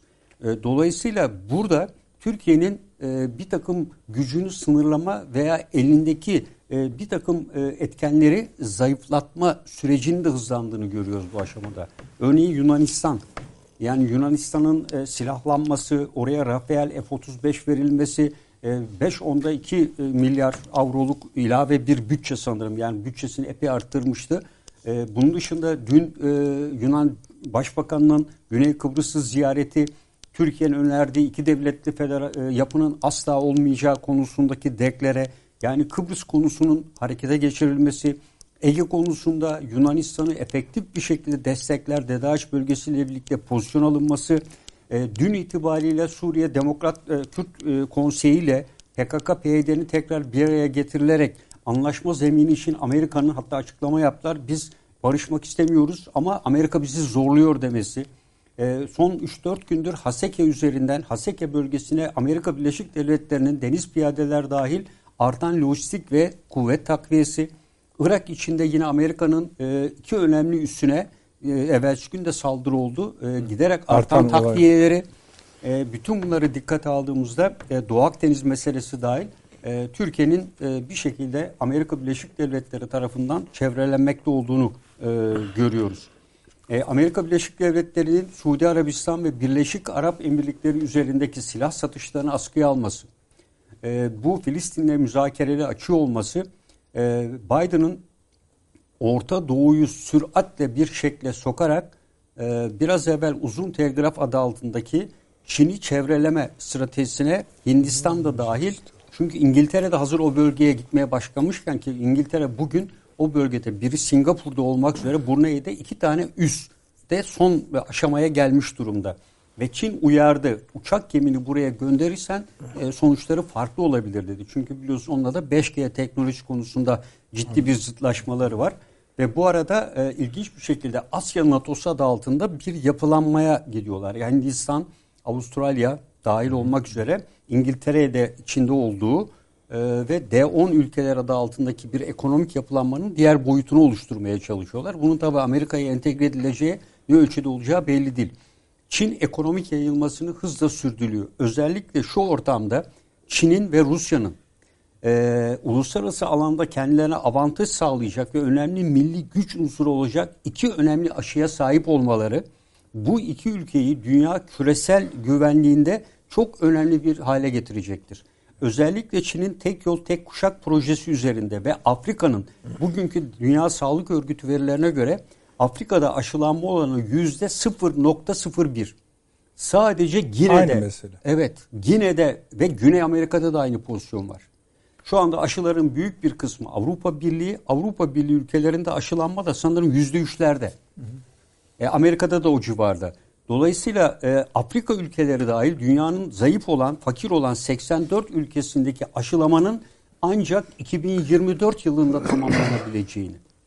E, dolayısıyla bu ülkelerin daha ucuz olması ve şartlar olması nedeniyle Rus ve Çin aşılarını tercih edeceğini, bunların ise bu iki ülkenin bu ülkeler üzerinde etkilerini giderek arttıracağını ve bu ülkelerin de sadece aşı faktörü nedeniyle gireceği konusunda da ciddi endişeler var. Bu yüzden Amerika Birleşik Devletleri Orta Doğu konusunda özellikle Suriye, Irak, Lübnan, örneğin Lübnan e, tam sayısını hatırlamıyorum. Geçen hafta içinde çok miktarda aşı aldı kendi vatandaşına yetecek kadar ama uygulamaya Bahreyn, sokamadı. Mısır, Ürdün, Evet. Irak, Sırbistan ben de ona bakıyorum. Burada ciddi makaleler yayınlanıyor paşam Evet. unutmayın ne olur. Özellikle bu aşıları üreten, yapan fir- uluslararası firmaların diğer ülkelerin uluslararası firmalarıyla e, oldukça kirli bir savaş Evet. yürüttükleri. Buna ilişkin batıya yansıyan bazı gazete haberleri, makaleler ayrı bir konuya geçmedik ama bu önemli. Belki de bir başka programımızda ele almamız gerekiyor. Başta bazı bildiğimiz efendim sizin de gayet iyi bildiğiniz aşıların o ülkelerin medyasında aşırı yükseltileri, Tabii. aşırı parlatılarak, aşırı iyi oldukları vurgulanarak ortaya çıkması ama bugün gelinen noktada, bugün gelenekte o aşıyı satın alan ya da üreten ülkelerin dahi karşı çıktıkları, paşamın bahsettiği Çin ve Rus aşılarını almak için. Artı o aşıların güvenilirliğine ilişkin makaleler ardı sıra yayınlanırken efendim Rus aşısı mı Çin aşısı mı? Mesela Rus aşısı için başarı oranı 91.6'ya şeyin bu diğer e, bahsettiğimiz batı tipi aşıların hiçbiri bu rakama gelemedi daha. Ulaşmadı, evet. vesaire. Şimdi onlar hem tedarik edemedikleri için bu firmalardan hem de para meselesi yüzünden adam para istiyor çünkü şirketler. e, Bu aşılara resmen yöneldiler. Borel'in evet. son Rusya ziyareti bize verin ziyareti. Oradaki Navalny olayını eleştirmek falan filan gibi. Onlar da veriyorlar. Çin de veriyor, Rusya da veriyor. Evet. Bu konuda çok uzun yazılar yayın- yayınlanıyor Evet paşam. yani e, esas olarak Çin'in e, biraz bu e, pandemi sürecindeki tek yol tek kuşak ülkeleri üzerindeki aşılanma oranlarına baktığımızda Çin'in bu ülkelerde aşılanmaya ücretsiz çoğu zaman vererek bu ülkeleri sağlık açısından da kendine bağlama şeklinde girişimlerinin yer aldığı ifade ediliyor. Bu sadece Afrika ülkeleri değil e, Avrupa ülkeleri üzerinde de aynı hatlı kurabilirsiniz. Bu yüzden Çin Avrupa'nın e, ki zaten Avrupa Birliği ile Çin arasında biliyorsunuz bir e, yatırım anlaşması da yapılmıştı geçenlerde. E, bütün bunlara baktığımızda Çin'in e, Avrupa'yı bu şekilde tekrar etkisi altına alabileceği Amerika Birleşik Devletleri en çok korkutan husus. E, şu anda zaten Navalny olayıyla e, Avrupa Birliği arasında Rusya'nın arasının açılması geçen gün Bordel oraya geldi. Bordel e, Avrupa Birliği yüksek temsilcisi malumunuz. Onun olduğu dönemde 3 Avrupa Birliği ülkesinin büyükelçileri sınır dışı edildi. Yani temsilcileri. Ve kendisi olağanüstü kötü bir organizasyona maruz kaldım dedi. E, biz Avrupa Birliği ilişkilerini geliştirme sürecini yaşarken. E, dolayısıyla böyle baktığımızda Adamı Rus- protesto ettiler Evet, Avrupa evet. Birliği'nde. e, Ve e, Rusya'nın e, Putin'in e, bence bundan sonraki süreçte e, daha farklı bir boyuta, yakın çevreye de geçerek daha etkili ve efektif bir strateji izleyeceğini ben düşünüyorum. Çünkü ülke içerisindeki karmaşıklık ve Avrupa Birliği ilişkilerini de belki bir kenara koyarak Ukrayna e, geçen gün ne dedi? E, Rusya e, benim vatandaşlarım üzerinde aşı denemesini yapamaz dedi. Öyle bir süreç de var. Mesela Ukrayna'da da ciddi aşı problemi var ama Rusya diyor ki ben vereyim sana aşı diyor. E, Ukrayna vatandaşları istiyor. E, ama e, devlet başkanı diyor ki benim üzerimde denenmesine ben müsaade edemem diyor. Şimdi bundan sonraki süreçte bir e, sağlık ve aşı konusu dünyanın güvenlik geleceğini etkileyecek en önemli unsur haline gelmiştir. Bu bütün çatışma ve güvenlik ortamını da etkileyecektir. Buna paralel olarak geliştirilecek biyolojik silahlar. Örneğin şu anda gen yapıları üzerinde tutun protein yapıları üzerinde aklın hayalini almayacağı inanılmaz çalışmalar büyük bir hız kazanmış durumda. Ya kanser araştırmalarında yani işte geçenlerde Amerika'daki bir Türk bilim adamı sohbetinde bu e, aşıların e, kanserin şu anda bile yani akciğer, karaciğer başta olmak üzere pankreas hariç temel yani bütün ülkelerin başına dert olan kanser türlerinin sadece ve sadece bu aşılarda ufak bir takım e, dü- düzeltmeler Tabii. yapılarak e, ortadan kaldırılabileceğini söyledi. Tabii tabii. Gen, gen yapılarıyla tamamen Evet. oynanarak yani şu anda mesela arıları yetiştiriyorlar. Yani bu arılar üzerinde biz hani dronlar falan diyorduk ki onu bırakalım arıları eğitiyorlar. Arıların üzerine e, zehirleyici e, o bal şeyini yerine solüsyonlar almasını Yok sağlayarak yok bir aşı oturma yapmamız lazım Evet. Süleyman Hocam. Yani, Yani, e, Ama bir uluslararası iyi bir teknik e, Ama biz yani. şöyle biz yani mesela şu konularda yani biz bakın Türkiye'de yapılan aşı yap değil mi kaç milyona 3 milyona doğru yaklaşıyor. Do- doğru mu? Doğru. Biz Ama bunu bizim belki dikkat ederseniz şöyle bir şey var yani Türkiye'de yerli aşı çalışmaları var. Evet, o ayrı bir mesele. Basını, yani. çok yaşadım. Yani televizyonlarda Aynı şeyi dahil söylüyorum. hiç tartışmıyor. Hiç bunları konuşmuyoruz. Konuşan yok maşallah. Mesela bu e, Doğu'da üniversitemizde yapılıyor. Erciyes'te var, Erciyes'te var filan. Kaç tane mi? Keza Birden çok. Birden çok. sanırım. Değil mi? Yani mesela Profesör bunları Ovalı'nın bir çalışması. yani bunları Hayır, yok, kimsenin o- o değil ekrana, galiba da. Hani ekrana birçok çıkardığı alanda- yok yani. Yok. Ne- Erciyes'teki, Hayır başarısızlarsa e, başarısız densin. Hatta evet. efendim olmadı Aynen başka başladık derler. zaten- Öyle olduğunu zannetmiyorum ben. İkinci fazla mı? Üçüncü Zaten fazla mı? mesele şu Süleyman İkinci Hocam. faz Hani ikincisi hocam üçüncüsünden ziyade Evet, milli ve yerli aşılarda durum ne? İşte onu bilmiyoruz. Nerede hani nerede gazetelerde basında falan? Ama ben size şimdi bir şey söyleyeyim. Şimdi New York Times'ın evvelsi günkü yazısı uzun bir aşı analizi yapıyor.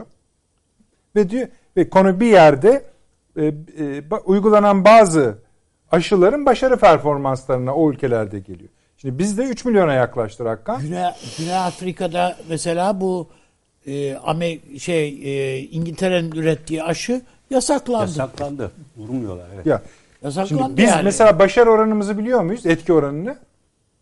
bilmiyorum. Bilmiyorum ama adam yazmış. Türkiye'de budur rakam diye. Başarı rakamı diye. Şimdi ben paylaşmayayım bizim e, resmi ağızlarımız bunu söylemeden yüksek bir oran müşteri olun. Onda bir sorun yok. Hani başarısı ve etkisi konusunda ama biz niye böyle bir ya adamlar nereden öğreniyor o da ayrı vaka. Ha, gazeteciliklerini ta- takdir ediyoruz ayrı konu. Muhtemelen bizim Sağlık Bakanlığı'nın bir takım verilerine ulaşıyorlar. Peki çok güzel o zaman. Yani bizi de gömdünüz buraya. Yani bizim şahsımızda Türk Ya basın- bizim ya bizim gazeteciliğimizi öyle çok da abartma. yani. Haklısınız. Haklısınız. O Görüyorum. da ayrı bir program yapalım isterseniz onda da. E, tabii. Neyse aşı konusunun uluslararası boyutunu Süleyman Hocam yani şey boy- boyutu değil. Hani bunun laboratuvar boyutu o bize aşan bir şey. Ama burada millet birbirine girmiş durumda. Ülkeler falan da korkuyorlar artık. Yani şu aşı işte şey ortada. Ya buna şey diyorlar hatta yeni güvenlik kavramı bağım, e, bağımsız e, bağımlılık eşitsizliği gibi bir kavram e, Evet, ortaya öyle atmışlar. şey. Evet. Yani böyle Peki adlandırıyorlar. biz Ee, bir daha büyük aşıları bu konuşalım. neyi etkileyecek ama yani bu güvenlik boyutunda şimdi Afrika'nın e, özellikle Batı ülkeleri için Amerika ve diğerleri için çok önemli bir tüketim pazarı olması söz konusuydu 2022 yıllarından itibaren. Şimdi bu e, olay e, Afrika'nın ekonomik anlamda bir pazar haline gelmesini de engelleyecek. E, dolayısıyla buna yatırım yapan e, Amerika Birleşik Devletleri ve batılı şirketler bundan ciddi bir şekilde zararlı çıkacak. Yani bugün Avrupa Birliği'nin toplamının e, Fransa'nın sadece ihracatında %14-15'lere varan ithalatında azalma var örneğin e, açı- açıklanan rakamlarla. Yani bütün bunlara baktığınızda bu uluslararası ticareti etkilediği gibi birçok Avrupa ülkesi şirketinin Afrika üzerine odaklı çalışmak isteyenlere et, olumsuz etkisi olacaktır. Oysa e, bu dört sütunlu e, bu Atlantik Council'in yayınladığı raporda ne diyor? E, askeri gücü yükselt, doların hakimiyetini sürdür. Her ne kadar zarar görse de şeffaflık, demokrasi vesaire gibi konular üzerinden git ve teknoloji liderliğini asla Çin'e bırakma diyor. Dört Evet, evet dört. Ha, bunlar öyle. Bunlar ama zaten 2. Dünya Savaşı'ndan sonra Evet. o mesele. Evet. Sorun onların aşınması zaten. Şimdi bunları aşabilmek için e, şu anda e, bakın Suriye ve Irak'a yoğun bir şekilde Amerika'nın ilgisi artmış durumda. Şu anda Hint Pasifik'e yaptığı takviye, takviye sıfıra yakın yapıyor. Ama Orta Doğu bölgesinde e, Biden'ın hamlelerinin neredeyse tamamı bu bölgeye yönelik. Zemeri kış dedim. Evet. işte yani. Yani, ya baksanıza bu Yemen Savaşı'nı organize eden Gerçi- Biden değil mi yani? Evet, evet. Biden O şimdi- 230 bin kişi ölmüş. Adam şimdi diyor ki ben yardımı kestim. Ha buyur. Ne zaman kesiyor? Birleşik Arap Emirlikleri ile Evet. Rusya arasındaki ilişkiler sıklaşınca Aden'de Rusya'ya üst verme durumu ortaya çıktığı anda Biden diyor ki bu kadar milyonlarca insan ölmüş. Yemen'e Ee, geçtik mi şimdi? Yok yok yani, Geçmeyelim yani, bölgesel olarak yani özelliklerle Öyle, baktığımızda. öyle Dolayısıyla, uyanıyor ancak. e, Biden e, bu bölgede kendisiyle sorun yaşayan bütün ülkelerle ilgili ilişkilerinde bir sertleşme politikası gidecek ve bunun içinde zaman e, kavramı yok. Olabildiği kadar kısa zaman içinde bunu gerçekleştirmek istiyor. Ve buna baktığımızda e, elindeki kozlar işte Yunanistan'ı silahlandırmak, DDAÇ'a üst bölgesi kurmak, e, işte Suriye'de e, PKK yapılanması tamam e, pazarlık yapalım PKK ile vazgeçtik diyelim. Amerika peki Rusya'nın PKK'yı sahiplenmeyeceğinin garantisi var mı? Amerika Birleşik Devletleri ile biz pro, e, muhtıra imzalamadık mı Barış Pınarı Harekatı'ndan sonra? O muhtıradaki birinci madde hariç diğer sekiz maddenin hangisini Amerika yerine getirdi? Amerika ayrıca DAEŞ kozunu oynamaya başladı. Geçen programda da söyledik. DAEŞ'in Suriye ve Irak'taki faaliyetlerin arttığını görüyoruz. Sincar kozunu oynuyor. PKK'lıları oradan kasıtlı olarak e, uzaklaştırmıyor. Haçlı Şabi unsurlarını da zaten uzaklaştırmıyor. DAEŞ'in da DAEŞ olduğu belli değil Şey, yani. tabii, tabii o da meçhul. Tabii.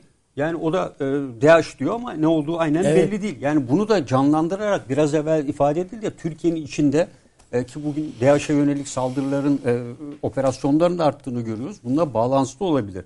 Ama sonuçta şu S-400 Türkiye'nin bir ihtiyacıydı. Bu ciddi bir ihtiyaç analizi. Bugünden belirlenmiş bir şey değildi. Bu e, çok uzun süreli yani benim de içinde bulunduğum toplantılarda hep gündeme getirilen e, bu konunun hayata geçirilmesi. Biz hakikaten Patriot'ları alma çabasındaydık ama Amerika bunu vermedi. Çin şirket devreye girdi. Ondan sonra vazgeçildi. Hayır, almadığımızın iyi olduğu da sonra ortaya çıktı. Yani hani şimdi mesela şimdi de söylüyoruz ama hani başımızın gözümüzün sadakası olsun cinsinden söylüyoruz. Yoksa Pat- Patriot'ların o kadar o kadar Aramco'da- olmadığı ortaya Aramco çıktı. üç kere saldırıya uğradı ve Patriot'ların Hiçbir hiçbir, şey hiçbir işe yaramadığı görüldü. Bu yüzden Patriot'lar S-400'lere göre ciddi bir şekilde yenilgiye uğradı. Ha, S-400'lerin test edildiği alan var mı derseniz bu Suriye'ye getirildi ama burada bizim bildiğimiz kadarıyla fazla test edildiğini de söylemek Bence mümkün test değil. şu. Amerika bu kadar kıyamet koparıyorsa çalışıyor yani. Yani çalışıyor. Bir, e, ikincisi de tabii e, olası bir Rusya, Amerika e, veya Avrupa Birliği ülkeleri arasındaki savaşta Rusya'nın elindeki yüksek irtifa hava savunma sistemiyle Ruslara karşı hipersonik füzelerde olduğu gibi bunlarla da tam anlamıyla bir hakimiyet sağlamayacağını öngörüyor. Baş edemeyecek. Baş edemeyecek yani. E, Rusya'nın iki güçlü olduğu yer var. Yani bir hipersonik füze sistemleri ve ikincisi de hava savunma sistemi. S-400'de bir de S-500 geliyor arkasından. Şu anda da onların son testleri yapılıyor ve bir tanesini de Suriye'ye getirdiler test etmek üzere. Ve buna baktığınızda Amerika'nın İsrail'deki kurduğu bir takım sistemler var. Bunların başarılı olduğu söyleniyor falan ama e, Amerika'nın Orta Doğu'da ve Çin'e yönelik bir harekatta ki Çin'in elinde de S-400 olduğunu unutmayalım. Kendi sistemlerin dışında Rusya'dan S-400 Zaten bu silah sanayi aldılar. siz daha iyi biliyorsunuz şöyle bir şey. Yani diyelim bizde de mesela bu e, SİHA'ları ürettik. A modelini yaptıktan sonrası kolay. Tabii tabii. B'sini, C'sini, D'sini hemen Hisar gibi işte. Arkasını, Hisar, arkasını getiriyorsun. Hisar A dedik, Hisar O dedik. Yani arkasından süratle gelebiliyor. Füze sistemlerinde de öyle gelebiliyor.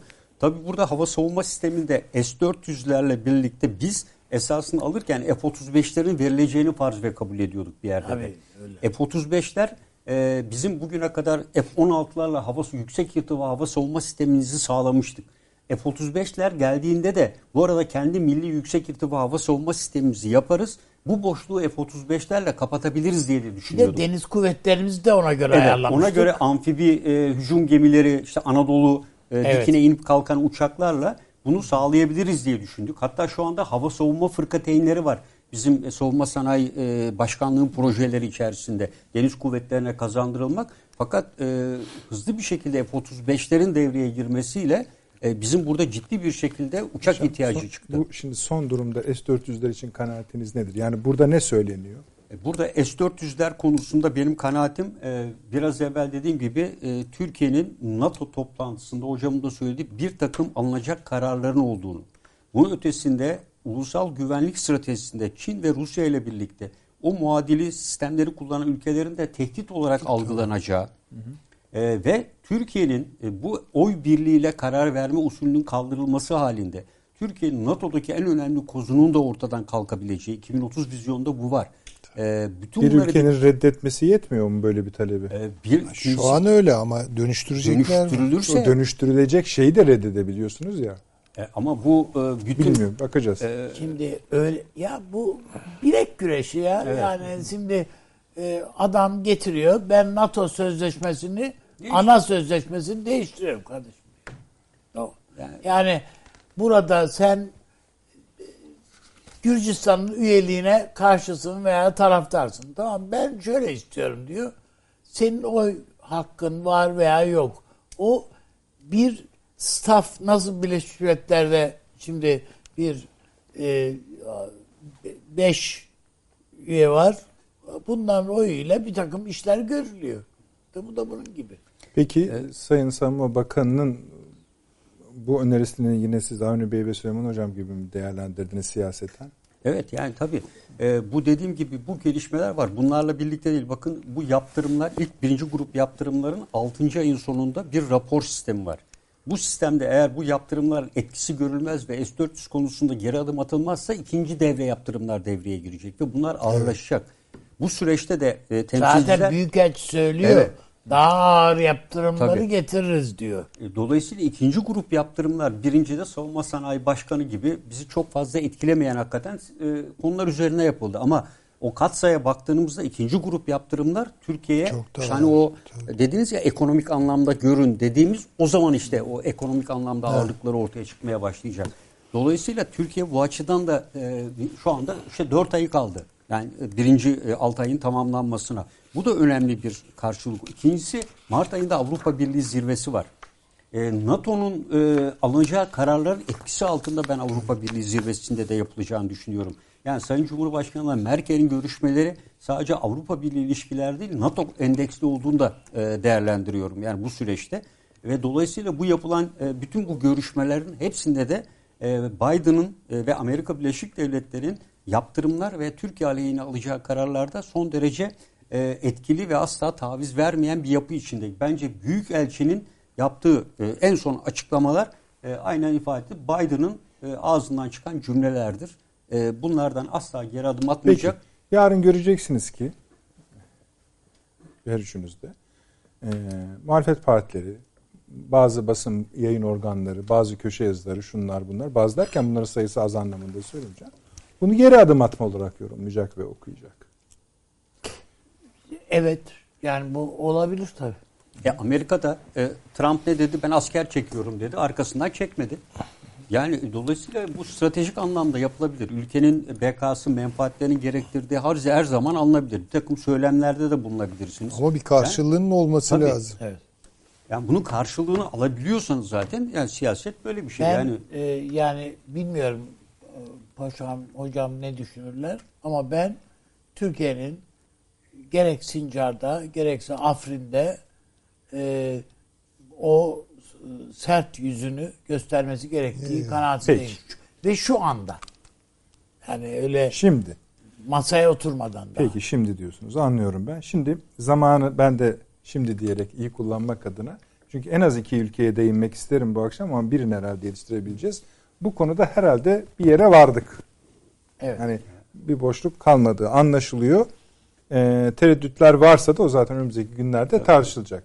Efendim 5 dakika reklamımız var. Ondan sonra bir Afrika'ya bir de Orta Doğu'nun dibine, Arap Yarımadası'nın dibine gideceğiz. Önemli gelişmeler var diye. Buyurunuz.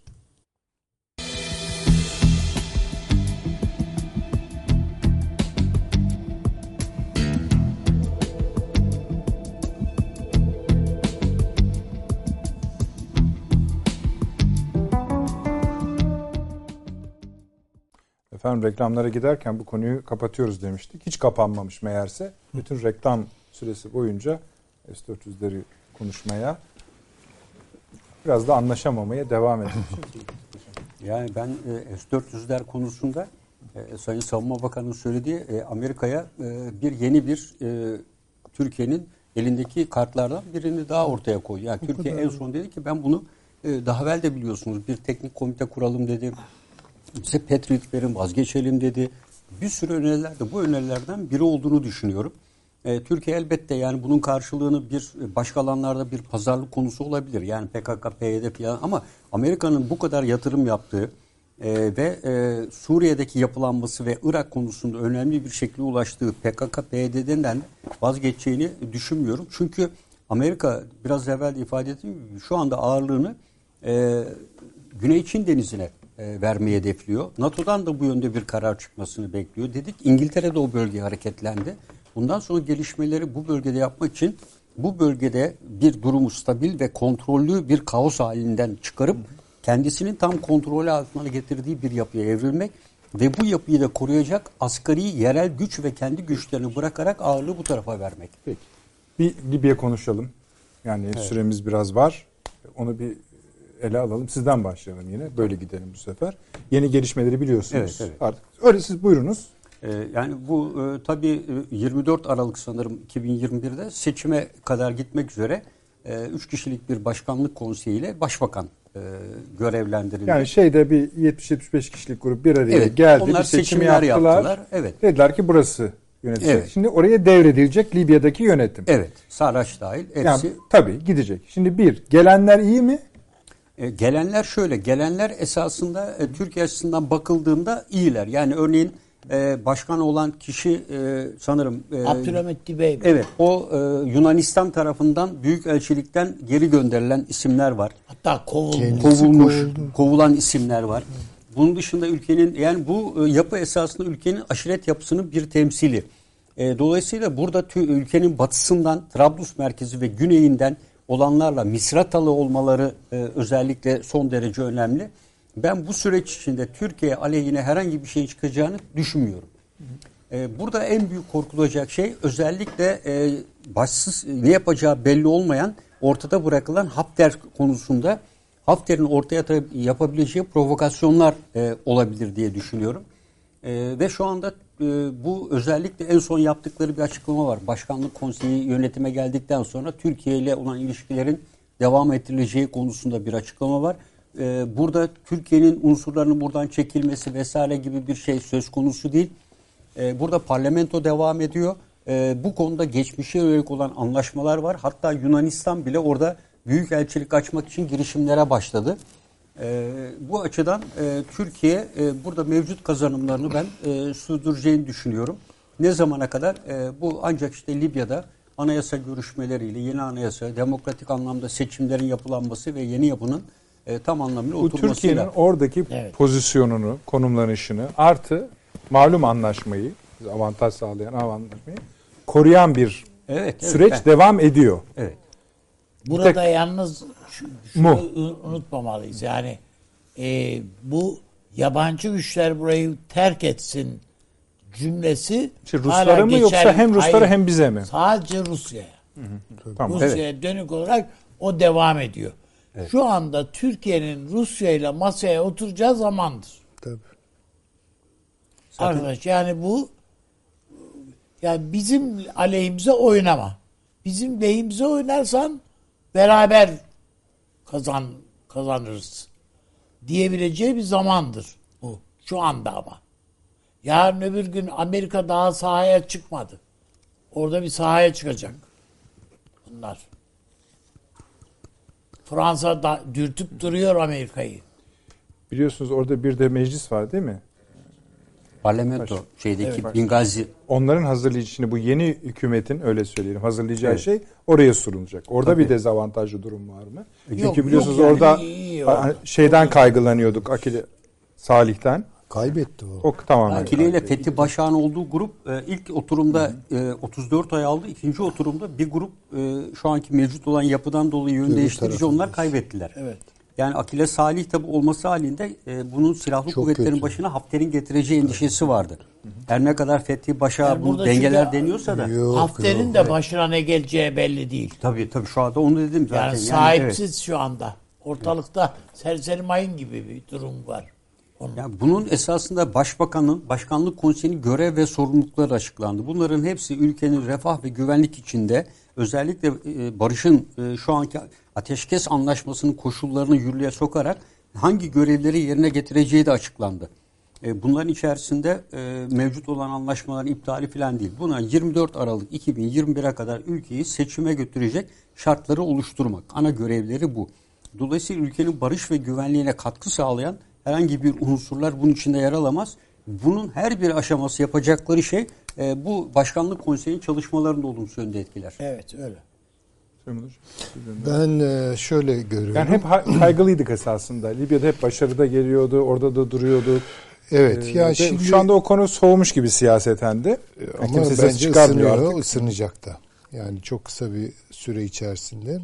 Çünkü bu e, şey e, süreci e, mevzu bahis e, bu grup taşıyamaz. Benim kanaatim odur. Çünkü e, çok büyük itirazlar var bir kere buna.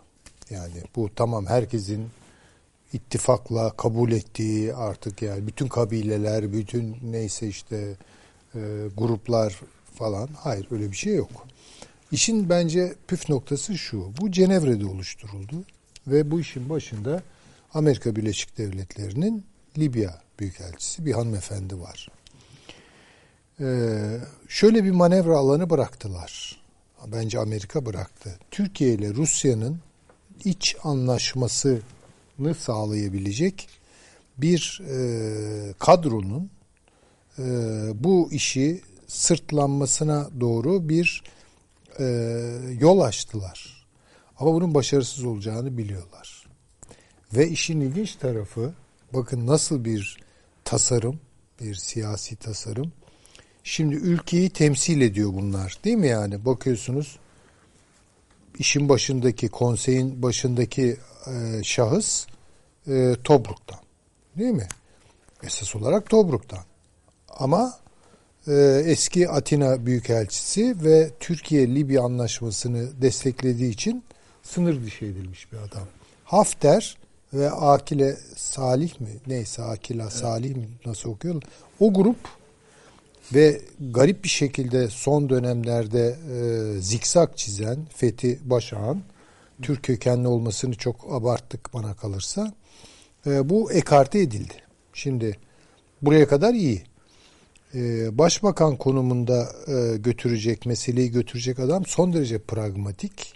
O da ülkenin işte diyelim ki doğusu, batısı ve güneyi arasında Evet. bir denge işte Fizan bölgesi yok bilmem e, Bingazi bölgesi Tobruk e, şey e, Trablus. Tobruk'u Trablus bölgesi filan. Aslında nasıl parçalayacağını anlatıyor Amerika. Yani nerelerden parçalayacağını çizmiş oluyor yani.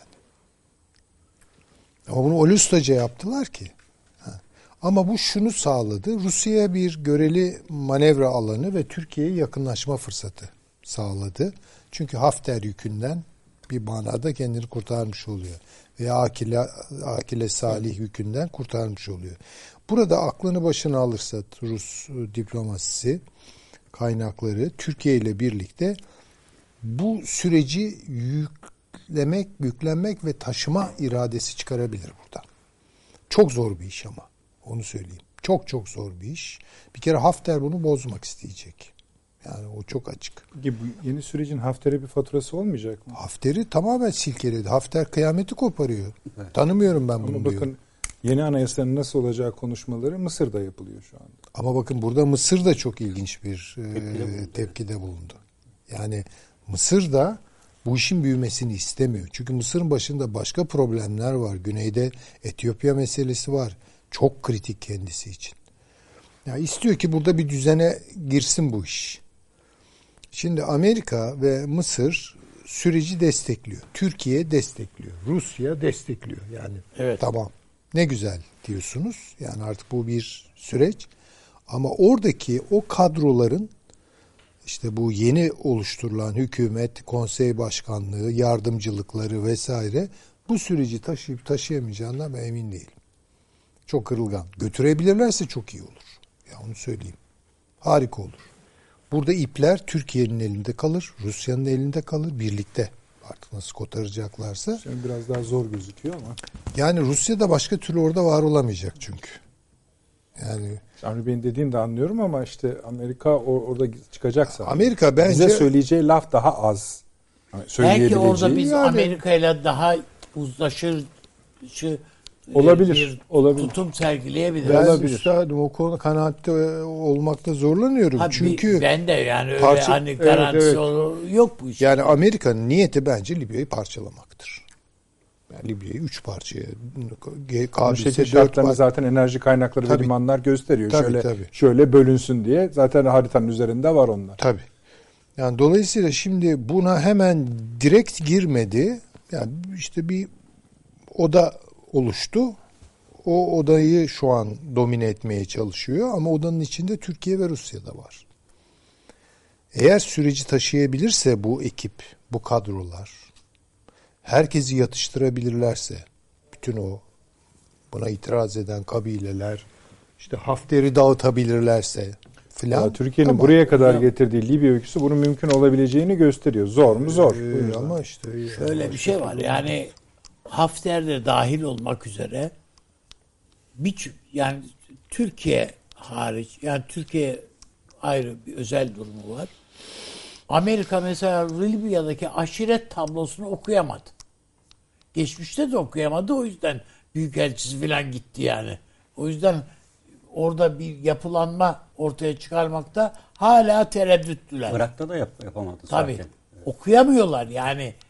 Mezhebi farklı, e, bağlandığı aile farklı, hepsinde az uzlaşsan adamın farklı tarikata mensup.